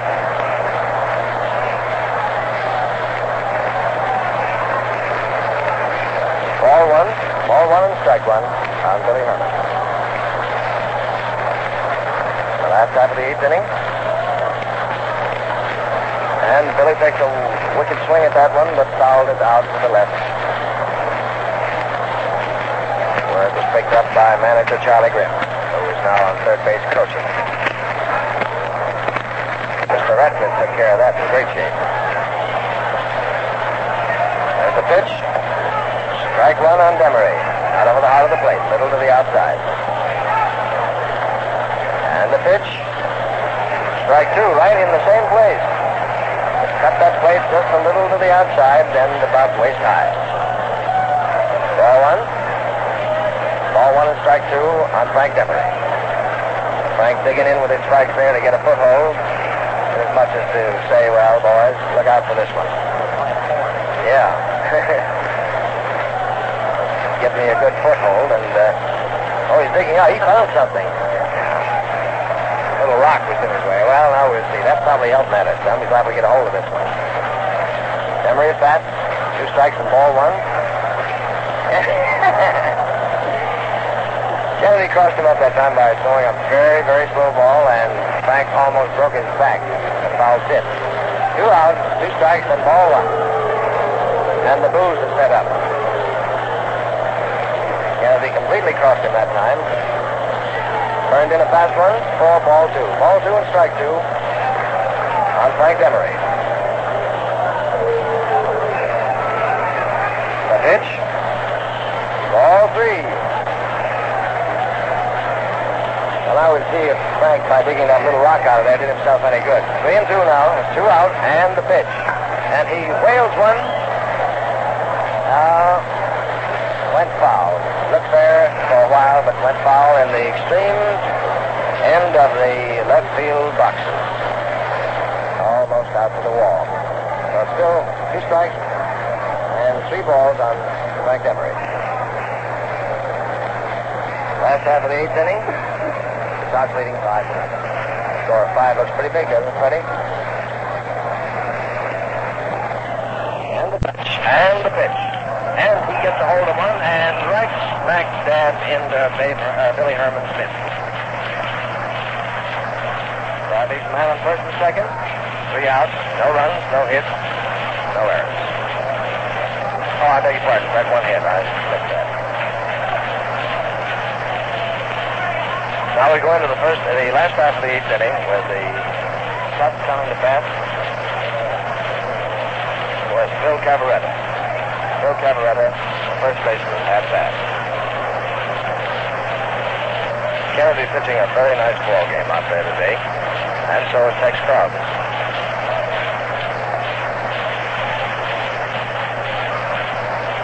Old Fred Fowler tells me that Kennedy's only allowed four hits four hits in the ball game is not bad. With a lead of five to nothing, he's in a very nice spot. Cavarretta at bat. Kennedy getting a sign from Luke Sewell. Cavarretta batting left-handed, of course. And here is the pitch. And Phil takes a hold of one and slams it right out into the midst of our friend Mule Haas. So it's one out. A nice hit ball, but Mule just ran about 20 feet took it for the first out. One out. And Billy Herman at bat. Billy Herman, right-handed hitter.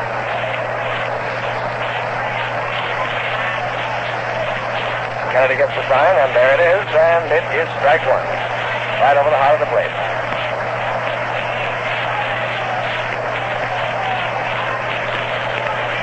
Ball one, ball one and strike one on Billy Herman. The last half of the eighth inning. And Billy takes a wicked swing at that one, but fouled it out to the left. Where it was picked up by manager Charlie Grimm, who is now on third base coaching. Mr. Radcliff took care of that in great shape. There's the pitch. Strike one on Demaree. Out over the heart of the plate, middle to the outside.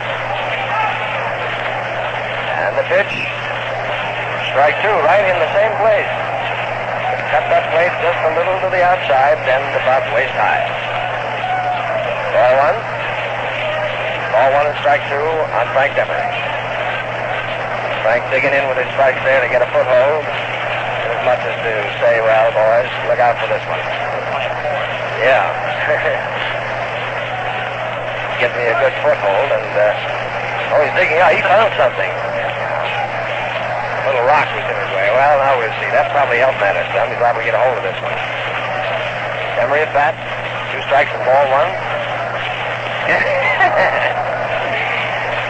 Kennedy crossed him up that time by throwing a very, very slow ball, and Frank almost broke his back. The foul tip. Two outs, two strikes, and ball one. And the booze is fed up. Kennedy completely crossed him that time. Turned in a fast one for ball two. Ball two and strike two on Frank Emery. A pitch. Ball three. Well, I would see if Frank, by digging that little rock out of there, did himself any good. Three and two now, and two out, and the pitch. And he wheels one. Now, went foul. Looked fair for a while, but went foul in the extreme end of the left field boxes. Almost out to the wall. So still two strikes and three balls on Frank Emery. Last half of the eighth inning. Sox leading five. Score five looks pretty big, doesn't it, Freddie? And the pitch. Four. Frank Emery walks. Got life on a rather a poor throw by Mr. Kennedy, which almost hit the ground before reaching the plate. That brings up Stanley Hack, third baseman. Stan Hack, a right, uh, left-handed hitter, and Kennedy getting his sign, and he burns the first one in, and it is ball one. Ball one on Stan Hack. Kennedy watching, getting his sign. On the rubber, the stretch, and the pitch. Strike one. Strike one and ball one.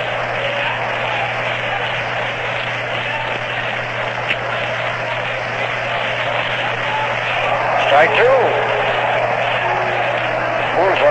One. It seemed a little low, but nevertheless, the ump's called it where he sees him. And it's strike two and ball one. On Stanley Hack. Two outs. No runs. And the Sox leading five to nothing. Dan got a hold of one, a little slow pounder, out to second and the first, and he is out. That ball went to Jackie Hayes, and threw him out at first base, Zeke Bonura. So, beating Stan Hack by about a foot. So, it is three outs. Sox come to bat in their first half of the ninth inning. And again, we repeat, that score of five looks very, very, very big about now.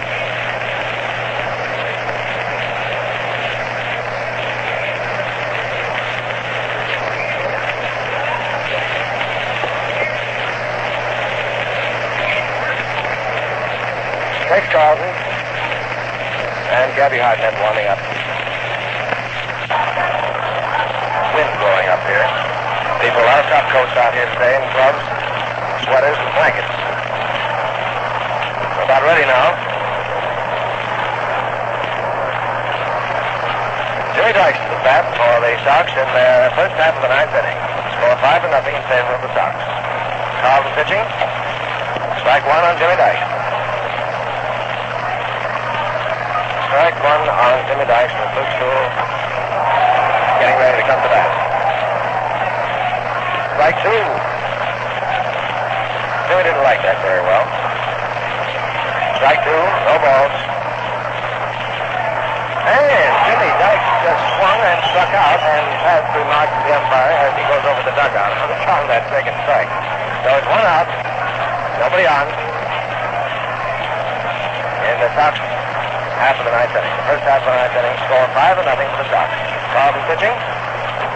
And Sewell went to bunt, but the ball went behind him over to the Cubs dugout to our left.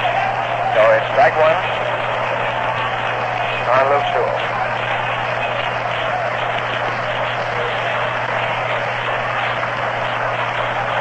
Carleton using the rosin bag, the stretch, and the pitch.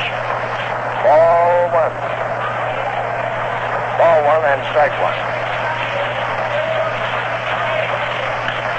And Luke gets a hold of one and out into left center, or right center rather, which was taken by Augie Galan. So it's now two outs, no runs, and Kennedy coming to bat. Kennedy gets a very nice hand. He's only allowed four hits all day today. Just one of those days when Mr. Kennedy was right. Kennedy advanced, two outs, takes a cut at the first ball, which is a foul tip back against the stand. A blue ball being thrown in. Carleton gets the sign, and the pitch. Ball one and strike one. Two outs in the first half of the ninth inning. The White Sox leading five to nothing. And Mr. Kennedy took a wild swing at that one, which developed into strike two.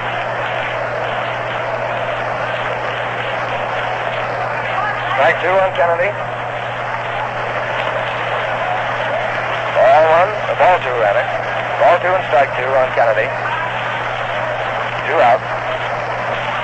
Kennedy steps out of the batter's box now to clean off his strike. Now he's back again. Ready to go. Carleton getting his time, the stretch, and here's the pitch. Gets a hold of one and fouls it back to our left up on the top deck of the stand. Strike two. And ball two. Vernon the Sox pitcher, back. And he strikes out. Next Carleton Burns from nice ones in there on the last strike, it seems. They just kind of wobble a bit and then boom, disappear, and the gentlemen go right back to the dugout. So it's three out. In the first half of the ninth inning, the Cubs coming to bat for their last chance to score five to nothing for the Sox. And now, Fred, I think you've had enough, Fred. You to. Here's Fred Fowler, ladies and gentlemen. Thank you, George Watson. Coming to bat in the last half of the ninth inning, the Cubs with Vern Kennedy on the mound, Luke Sewell behind the bat, warming up out there. Kennedy warming up with the score standing five to nothing in favor of the Southside Chicago White Sox and nothing for the Northside Chicago Cubs in the last half of the ninth inning. One last lone forlorn hope of the Cubs as they come to bat with the with Gabby Hartnett, the catcher of the Cubs, first man at bat, walking slowly up to the plate as. Kennedy completes his warm-up to Mr. Sewell. Walking it up a little bit as the dash jumps to the umpire and Luke Sewell. Kennedy mucking around out there on the mound a little bit to uh, try and get it set up for himself. Now he's watching for his time to make the first pitch to Gabby Hunt. Here's the windup and the throw. Gabby swings to take the hefty count at it. It's going down foul. Here's the dugout and Luke Sewell makes the catch for the first out. One out in the ninth inning. One out in the ninth inning for the Cubs and as George Watson was just telling me, that five-run lead looks bigger and bigger. One out, which brings Johnny Gill to bat. Johnny Gill, left fielder for the Cubs, a left-handed hitter, standing up there at the plate now, ready to take his shot at bat as Vern Kennedy stands on the mound watching for his sign from Luke Sewell. Doesn't like that one, shakes off that sign. Now he has one that he likes. There's the windup and the pitch. Kennedy lines a single out into right center. Rolls foul. Rounding first on his way to second. A pass throw in. Coming in from right field from Newell Hart. And he pulls up, standing up at second base. A double by Johnny Gill, putting him on second base with one man out. The last half of the ninth inning. That brings to bat Bill Jurges. Shortstop, Sawville Cubs, right-handed hitter, up the bat, one man out. Johnny Gill on second base. Vernon Kennedy pitching now as his sign. Here's the pitch, and it's a hit. Well, it isn't a hit, though. The old house goes back and makes the catch, and after the catch, Johnny Gill goes to third base, putting a man on third with two outs.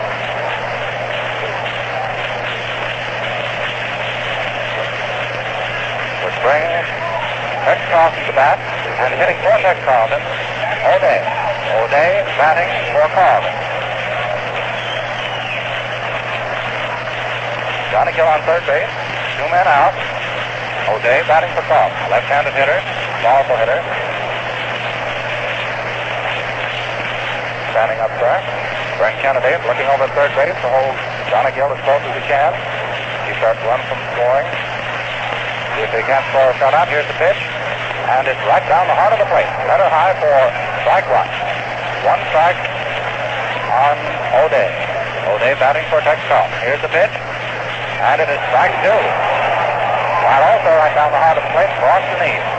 Strike two on O'Dea. Two out. And it is a foul. He swung at that one, fouled it down the right field line over to the White Sox dugout. Leaving the count at two strikes on O'Dea, batting for Carleton. On the last half of the ninth inning, the White Sox leading five to nothing. Man on third base. Johnny Gill on third base. Brian Kennedy winding up. Here's the pitch. And it's a hit right down the left field line. Oh. Jimmy Knight coming in to pick it up, trying to throw to first. Fumbled it.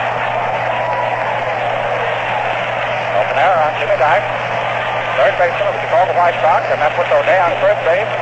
And it scores Johnny Gill from third. Johnny Gill scores from third. O'Dea makes first base on Mr. Dyke's error. As man on first, two men out. First pitch to Augie Galan is low and inside for ball one. Ball one on Augie Galan, man on first base, two men out, one run home. Four five to one in favor of the White Sox. Here's the pitch. Galan swings a high fly into left field. Rip Radcliff coming in, makes the catch for the third out, and the White Sox win by a score of five to one. The last inning, the last half of the ninth inning, there one run, one hit, and one error. The White Sox won by a score of five to one. The summary for you. We'll have the summaries in just a minute. Counting them up here as we have them, the White Sox made five runs, six hits, one error. To the Cubs, one run, five hits, and no error. We'll have those confirmed for you in just a moment. But the big news is that the Chicago White Sox won the first game of the City Series from the Chicago Cubs here at Wrigley Field by a score of five. The White Sox and the Cubs will continue this City Series to determine the Chicago Championship tomorrow afternoon from Comiskey Park. The game is called for 2 o'clock tomorrow afternoon and will be played in the Southside Park with the White Sox, the home team, the Cubs visiting down there. We'll find out how the outcome of that game will be tomorrow afternoon. Once again, to receipt for the totals, they haven't officially been posted as yet. The official scoring is five runs for the White Sox, five runs, six hits, and one error. To the Cubs, one run, five hits, and no errors. The time of the game this afternoon was an hour, one hour and 37 minutes. One hour and 37 minutes. So that concludes this afternoon's ball game, ladies and gentlemen. So this is Fred Fowler speaking, and on behalf of George Watson and George, we bid you good afternoon and return to the studio.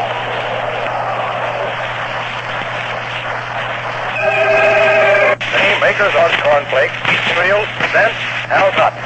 There have been constant and the people become cornflakes. You're joining with over 13 million people in their enjoyment of Kellogg's cornflakes. Such leadership is a great source of pride to the Kellogg Company. And each year at this time, when everyone is looking ahead, they again pledge themselves that Kellogg's cornflakes shall continue to be today's big fashion. Some morning soon, try Kellogg's cornflakes and take your seat at the world's largest breakfast table.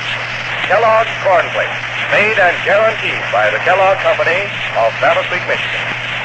And now, here's Al Totten. Good evening, ladies and gentlemen. Well, we got our City Series underway today, didn't we? And the White Sox fans are very happy tonight because with Vern Kennedy pitching great ball, the White Sox beat the Cubs 5 to 1. They made five runs, six hits, one error. The Cubs one run, four hits, one error. The battery for the White Sox is Kennedy and Sewell.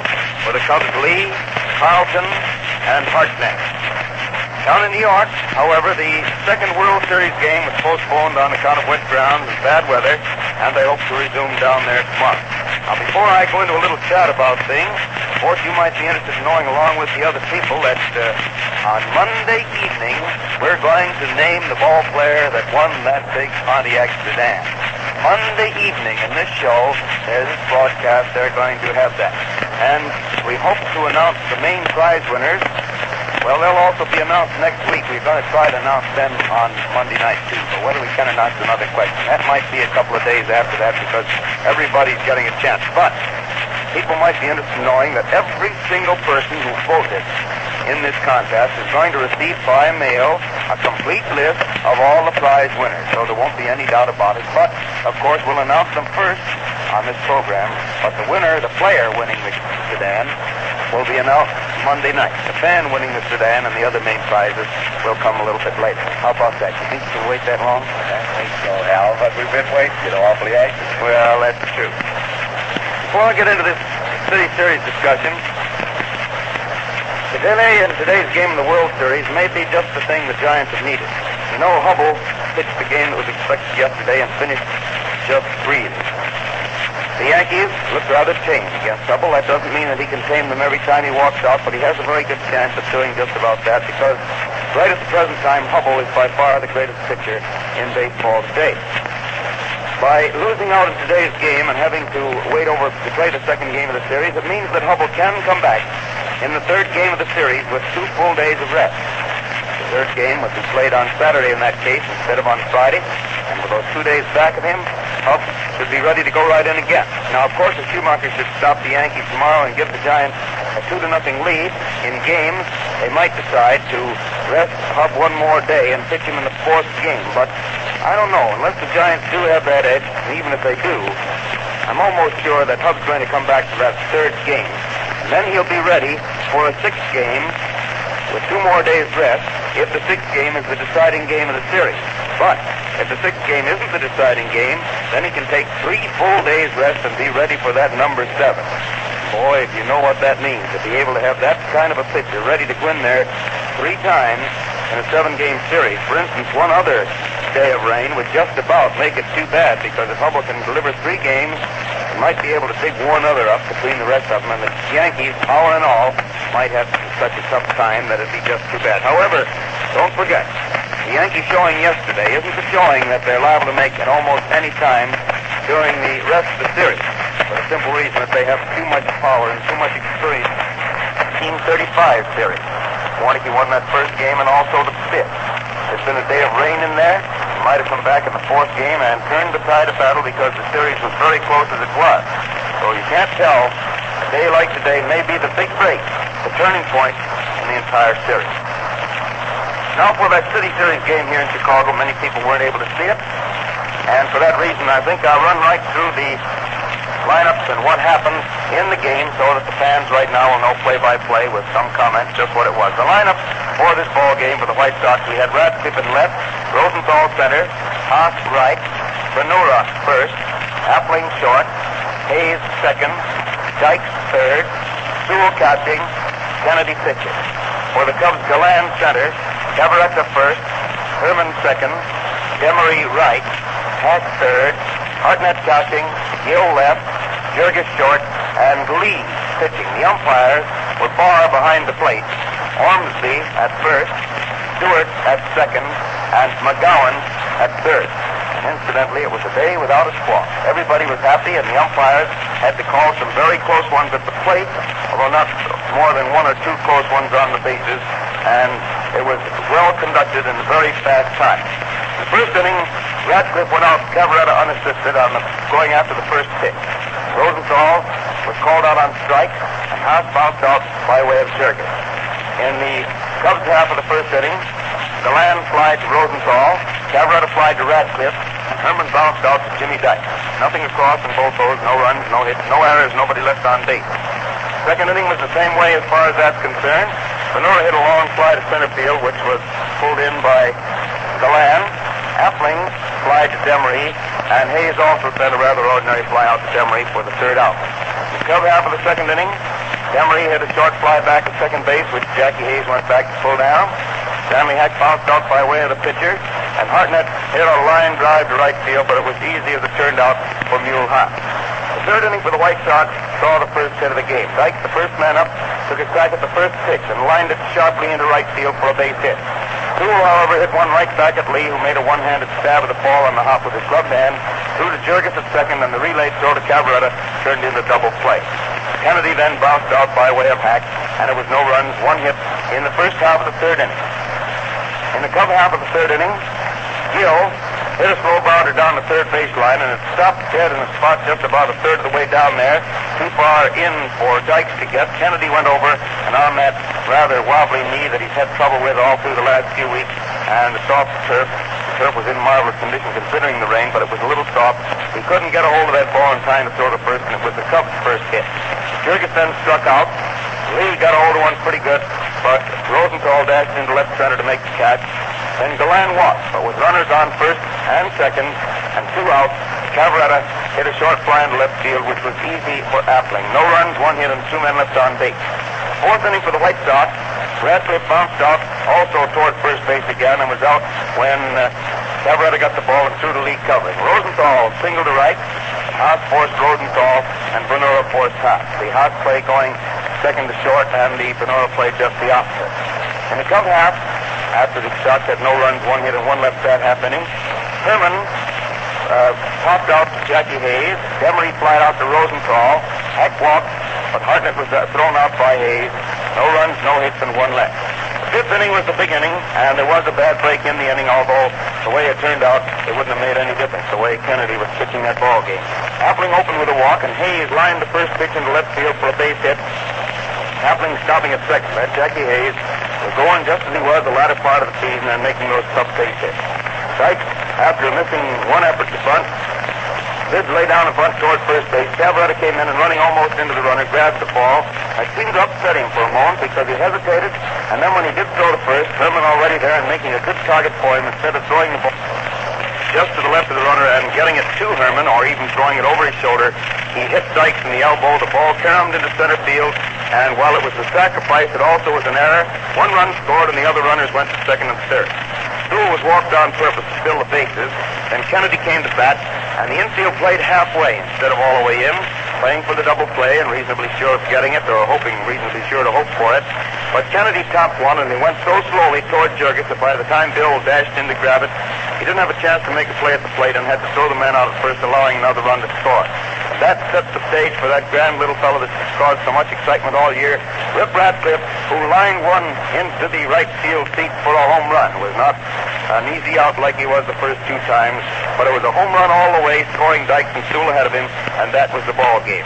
Rosenthal and Haas were out with five runs, two hits, and one error. The Cub half, Gill flied out to short, Jurges was out, pitcher to first, Lillard batted for Lee and walked. The land line to single to right center, Lillard going to third, and Cavarretta slide out to Hayes for the third out. No runs, one hit, and two men left on base. Sixth inning for the White Sox, Carleton went in to pitch for the Cubs, and Bonura walked. Hartnett called for a pitch out on a hit and run as Appling tore for, came to the plate rather, and Bonura tore for second, and Bonura was out easily on throw to Jurges. Appling then came through with a single past second base, and just to show that it could be done, he stole second. Hayes was then called out on strikes, and Dykes struck out, which meant that Carleton really took things in his own hands. No runs, one hit, one man left on base. Sixth inning for the Cubs. Billy Herman opens with a walk. Montgomery forced Herman from Bonura to Appling. Hack then singled to left. Demaree stopping at second. Hartnett fouled out to Bonura, and Gill hitting a ball pretty hard, hit it right into Appling's hands for the third out. No runs, one hit, two men left. Seventh inning for the White Sox. Sewell flied to right. Kennedy was out short to first, and Radcliff flied to left. Seventh inning for the Cubs. Appling made a nice pickup of Jurges' tough bounder near second and threw him out. Carleton flied to left, and Galan struck out. No run. Eighth inning for the White Sox. Rosenthal hit a little looping fly to left field, but Gill slipped coming in to field it and it fell for a two-base hit. But then again, Carleton got tough. Hart was called out on strike. Bonura struck out. Appling walked, but Hayes lined one right into Billy Herman's hand for a hard hit ball, but an easy out, no runs, one hit. Eighth inning for the Cubs. Cavarretta lined to right. Herman was out second to first. Emery walked, but Hayes also threw out half. No run. Ninth inning for the White Sox. Dykes struck out. Sewell flied to center, and Kennedy struck out. Ninth inning for the Cubs. Hartnett fouled out the catcher. They really had Gabby stopped there. Hill doubled to right. Jurges hit a long fly to right center, which was gathered in by Haas. Gill going to third after the catch. Base at it, but Carleton hit a slow roller down the third base line. Dykes came in, tried to field it to his right, so as to be in better position to throw. The ball took a low hop, and all Jim could do was knock it down. He was charged with an error, and the Cubs' only run scored. And then Galan ended it with a fly to short left, which Appling went back to get. One run, one hit, one error, and one man left on base. They said the totals, the White Sox had five runs, six hits, one error, and four left. The Cubs one run, four hits, one error, and nine men left on base. Base hit off Kennedy, four in nine innings. Off Lee, four in five innings. Off Carleton, two in four innings. Struck out by Kennedy, two. By Lee, one. And by Carleton, six. He really went in there and breezed and passed the boy. Well, bases on balls, off Kennedy, five. Off Lee, two. And off Carleton, two. Two base hits, Rosenthal and Gill. Home runs, Radcliff. Runs batted in, Radcliff, three. Kennedy, one. Earned runs, off Lee, four. Winning pitcher, Kennedy. Losing pitcher, Lee. Time of the game was one hour and 37 minutes. Uh, the batting averages tonight after the opening game, these Rosenthal and Appling leading the Sox list with a percentage of 500 each. And uh, followed by Dykes with 333 and Radcliff and Hayes with 250. That's all for now for as far as I'm concerned. And, Fort, I believe you have something to say. Yes, Hal. And listen, do you like cheerful beers? One that can't be beat. Crisp, crunchy Kellogg's cornflakes. Imagine a bowl full now. A golden mountain of big brown flakes in the middle of a rich ivory lake of milk or cream topped off with a snow cap of sugar if you like them sweet. Oh, boy, doesn't it make you feel hungry? You love the extra crispness that all Kellogg's cereals have. Strike a bowlful now without winning Kellogg's cornflakes for supper. It's an ideal evening meal for growing boys and girls, experts all say. And they taste as good at night as in the morning. If you don't happen to have a package on hand now, get one from your grocer tomorrow. Be sure to look for Kellogg's cornflakes. Kellogg presents Hal Totten with his inside story on baseball each day at this time except Sunday. This is the National Broadcasting Company.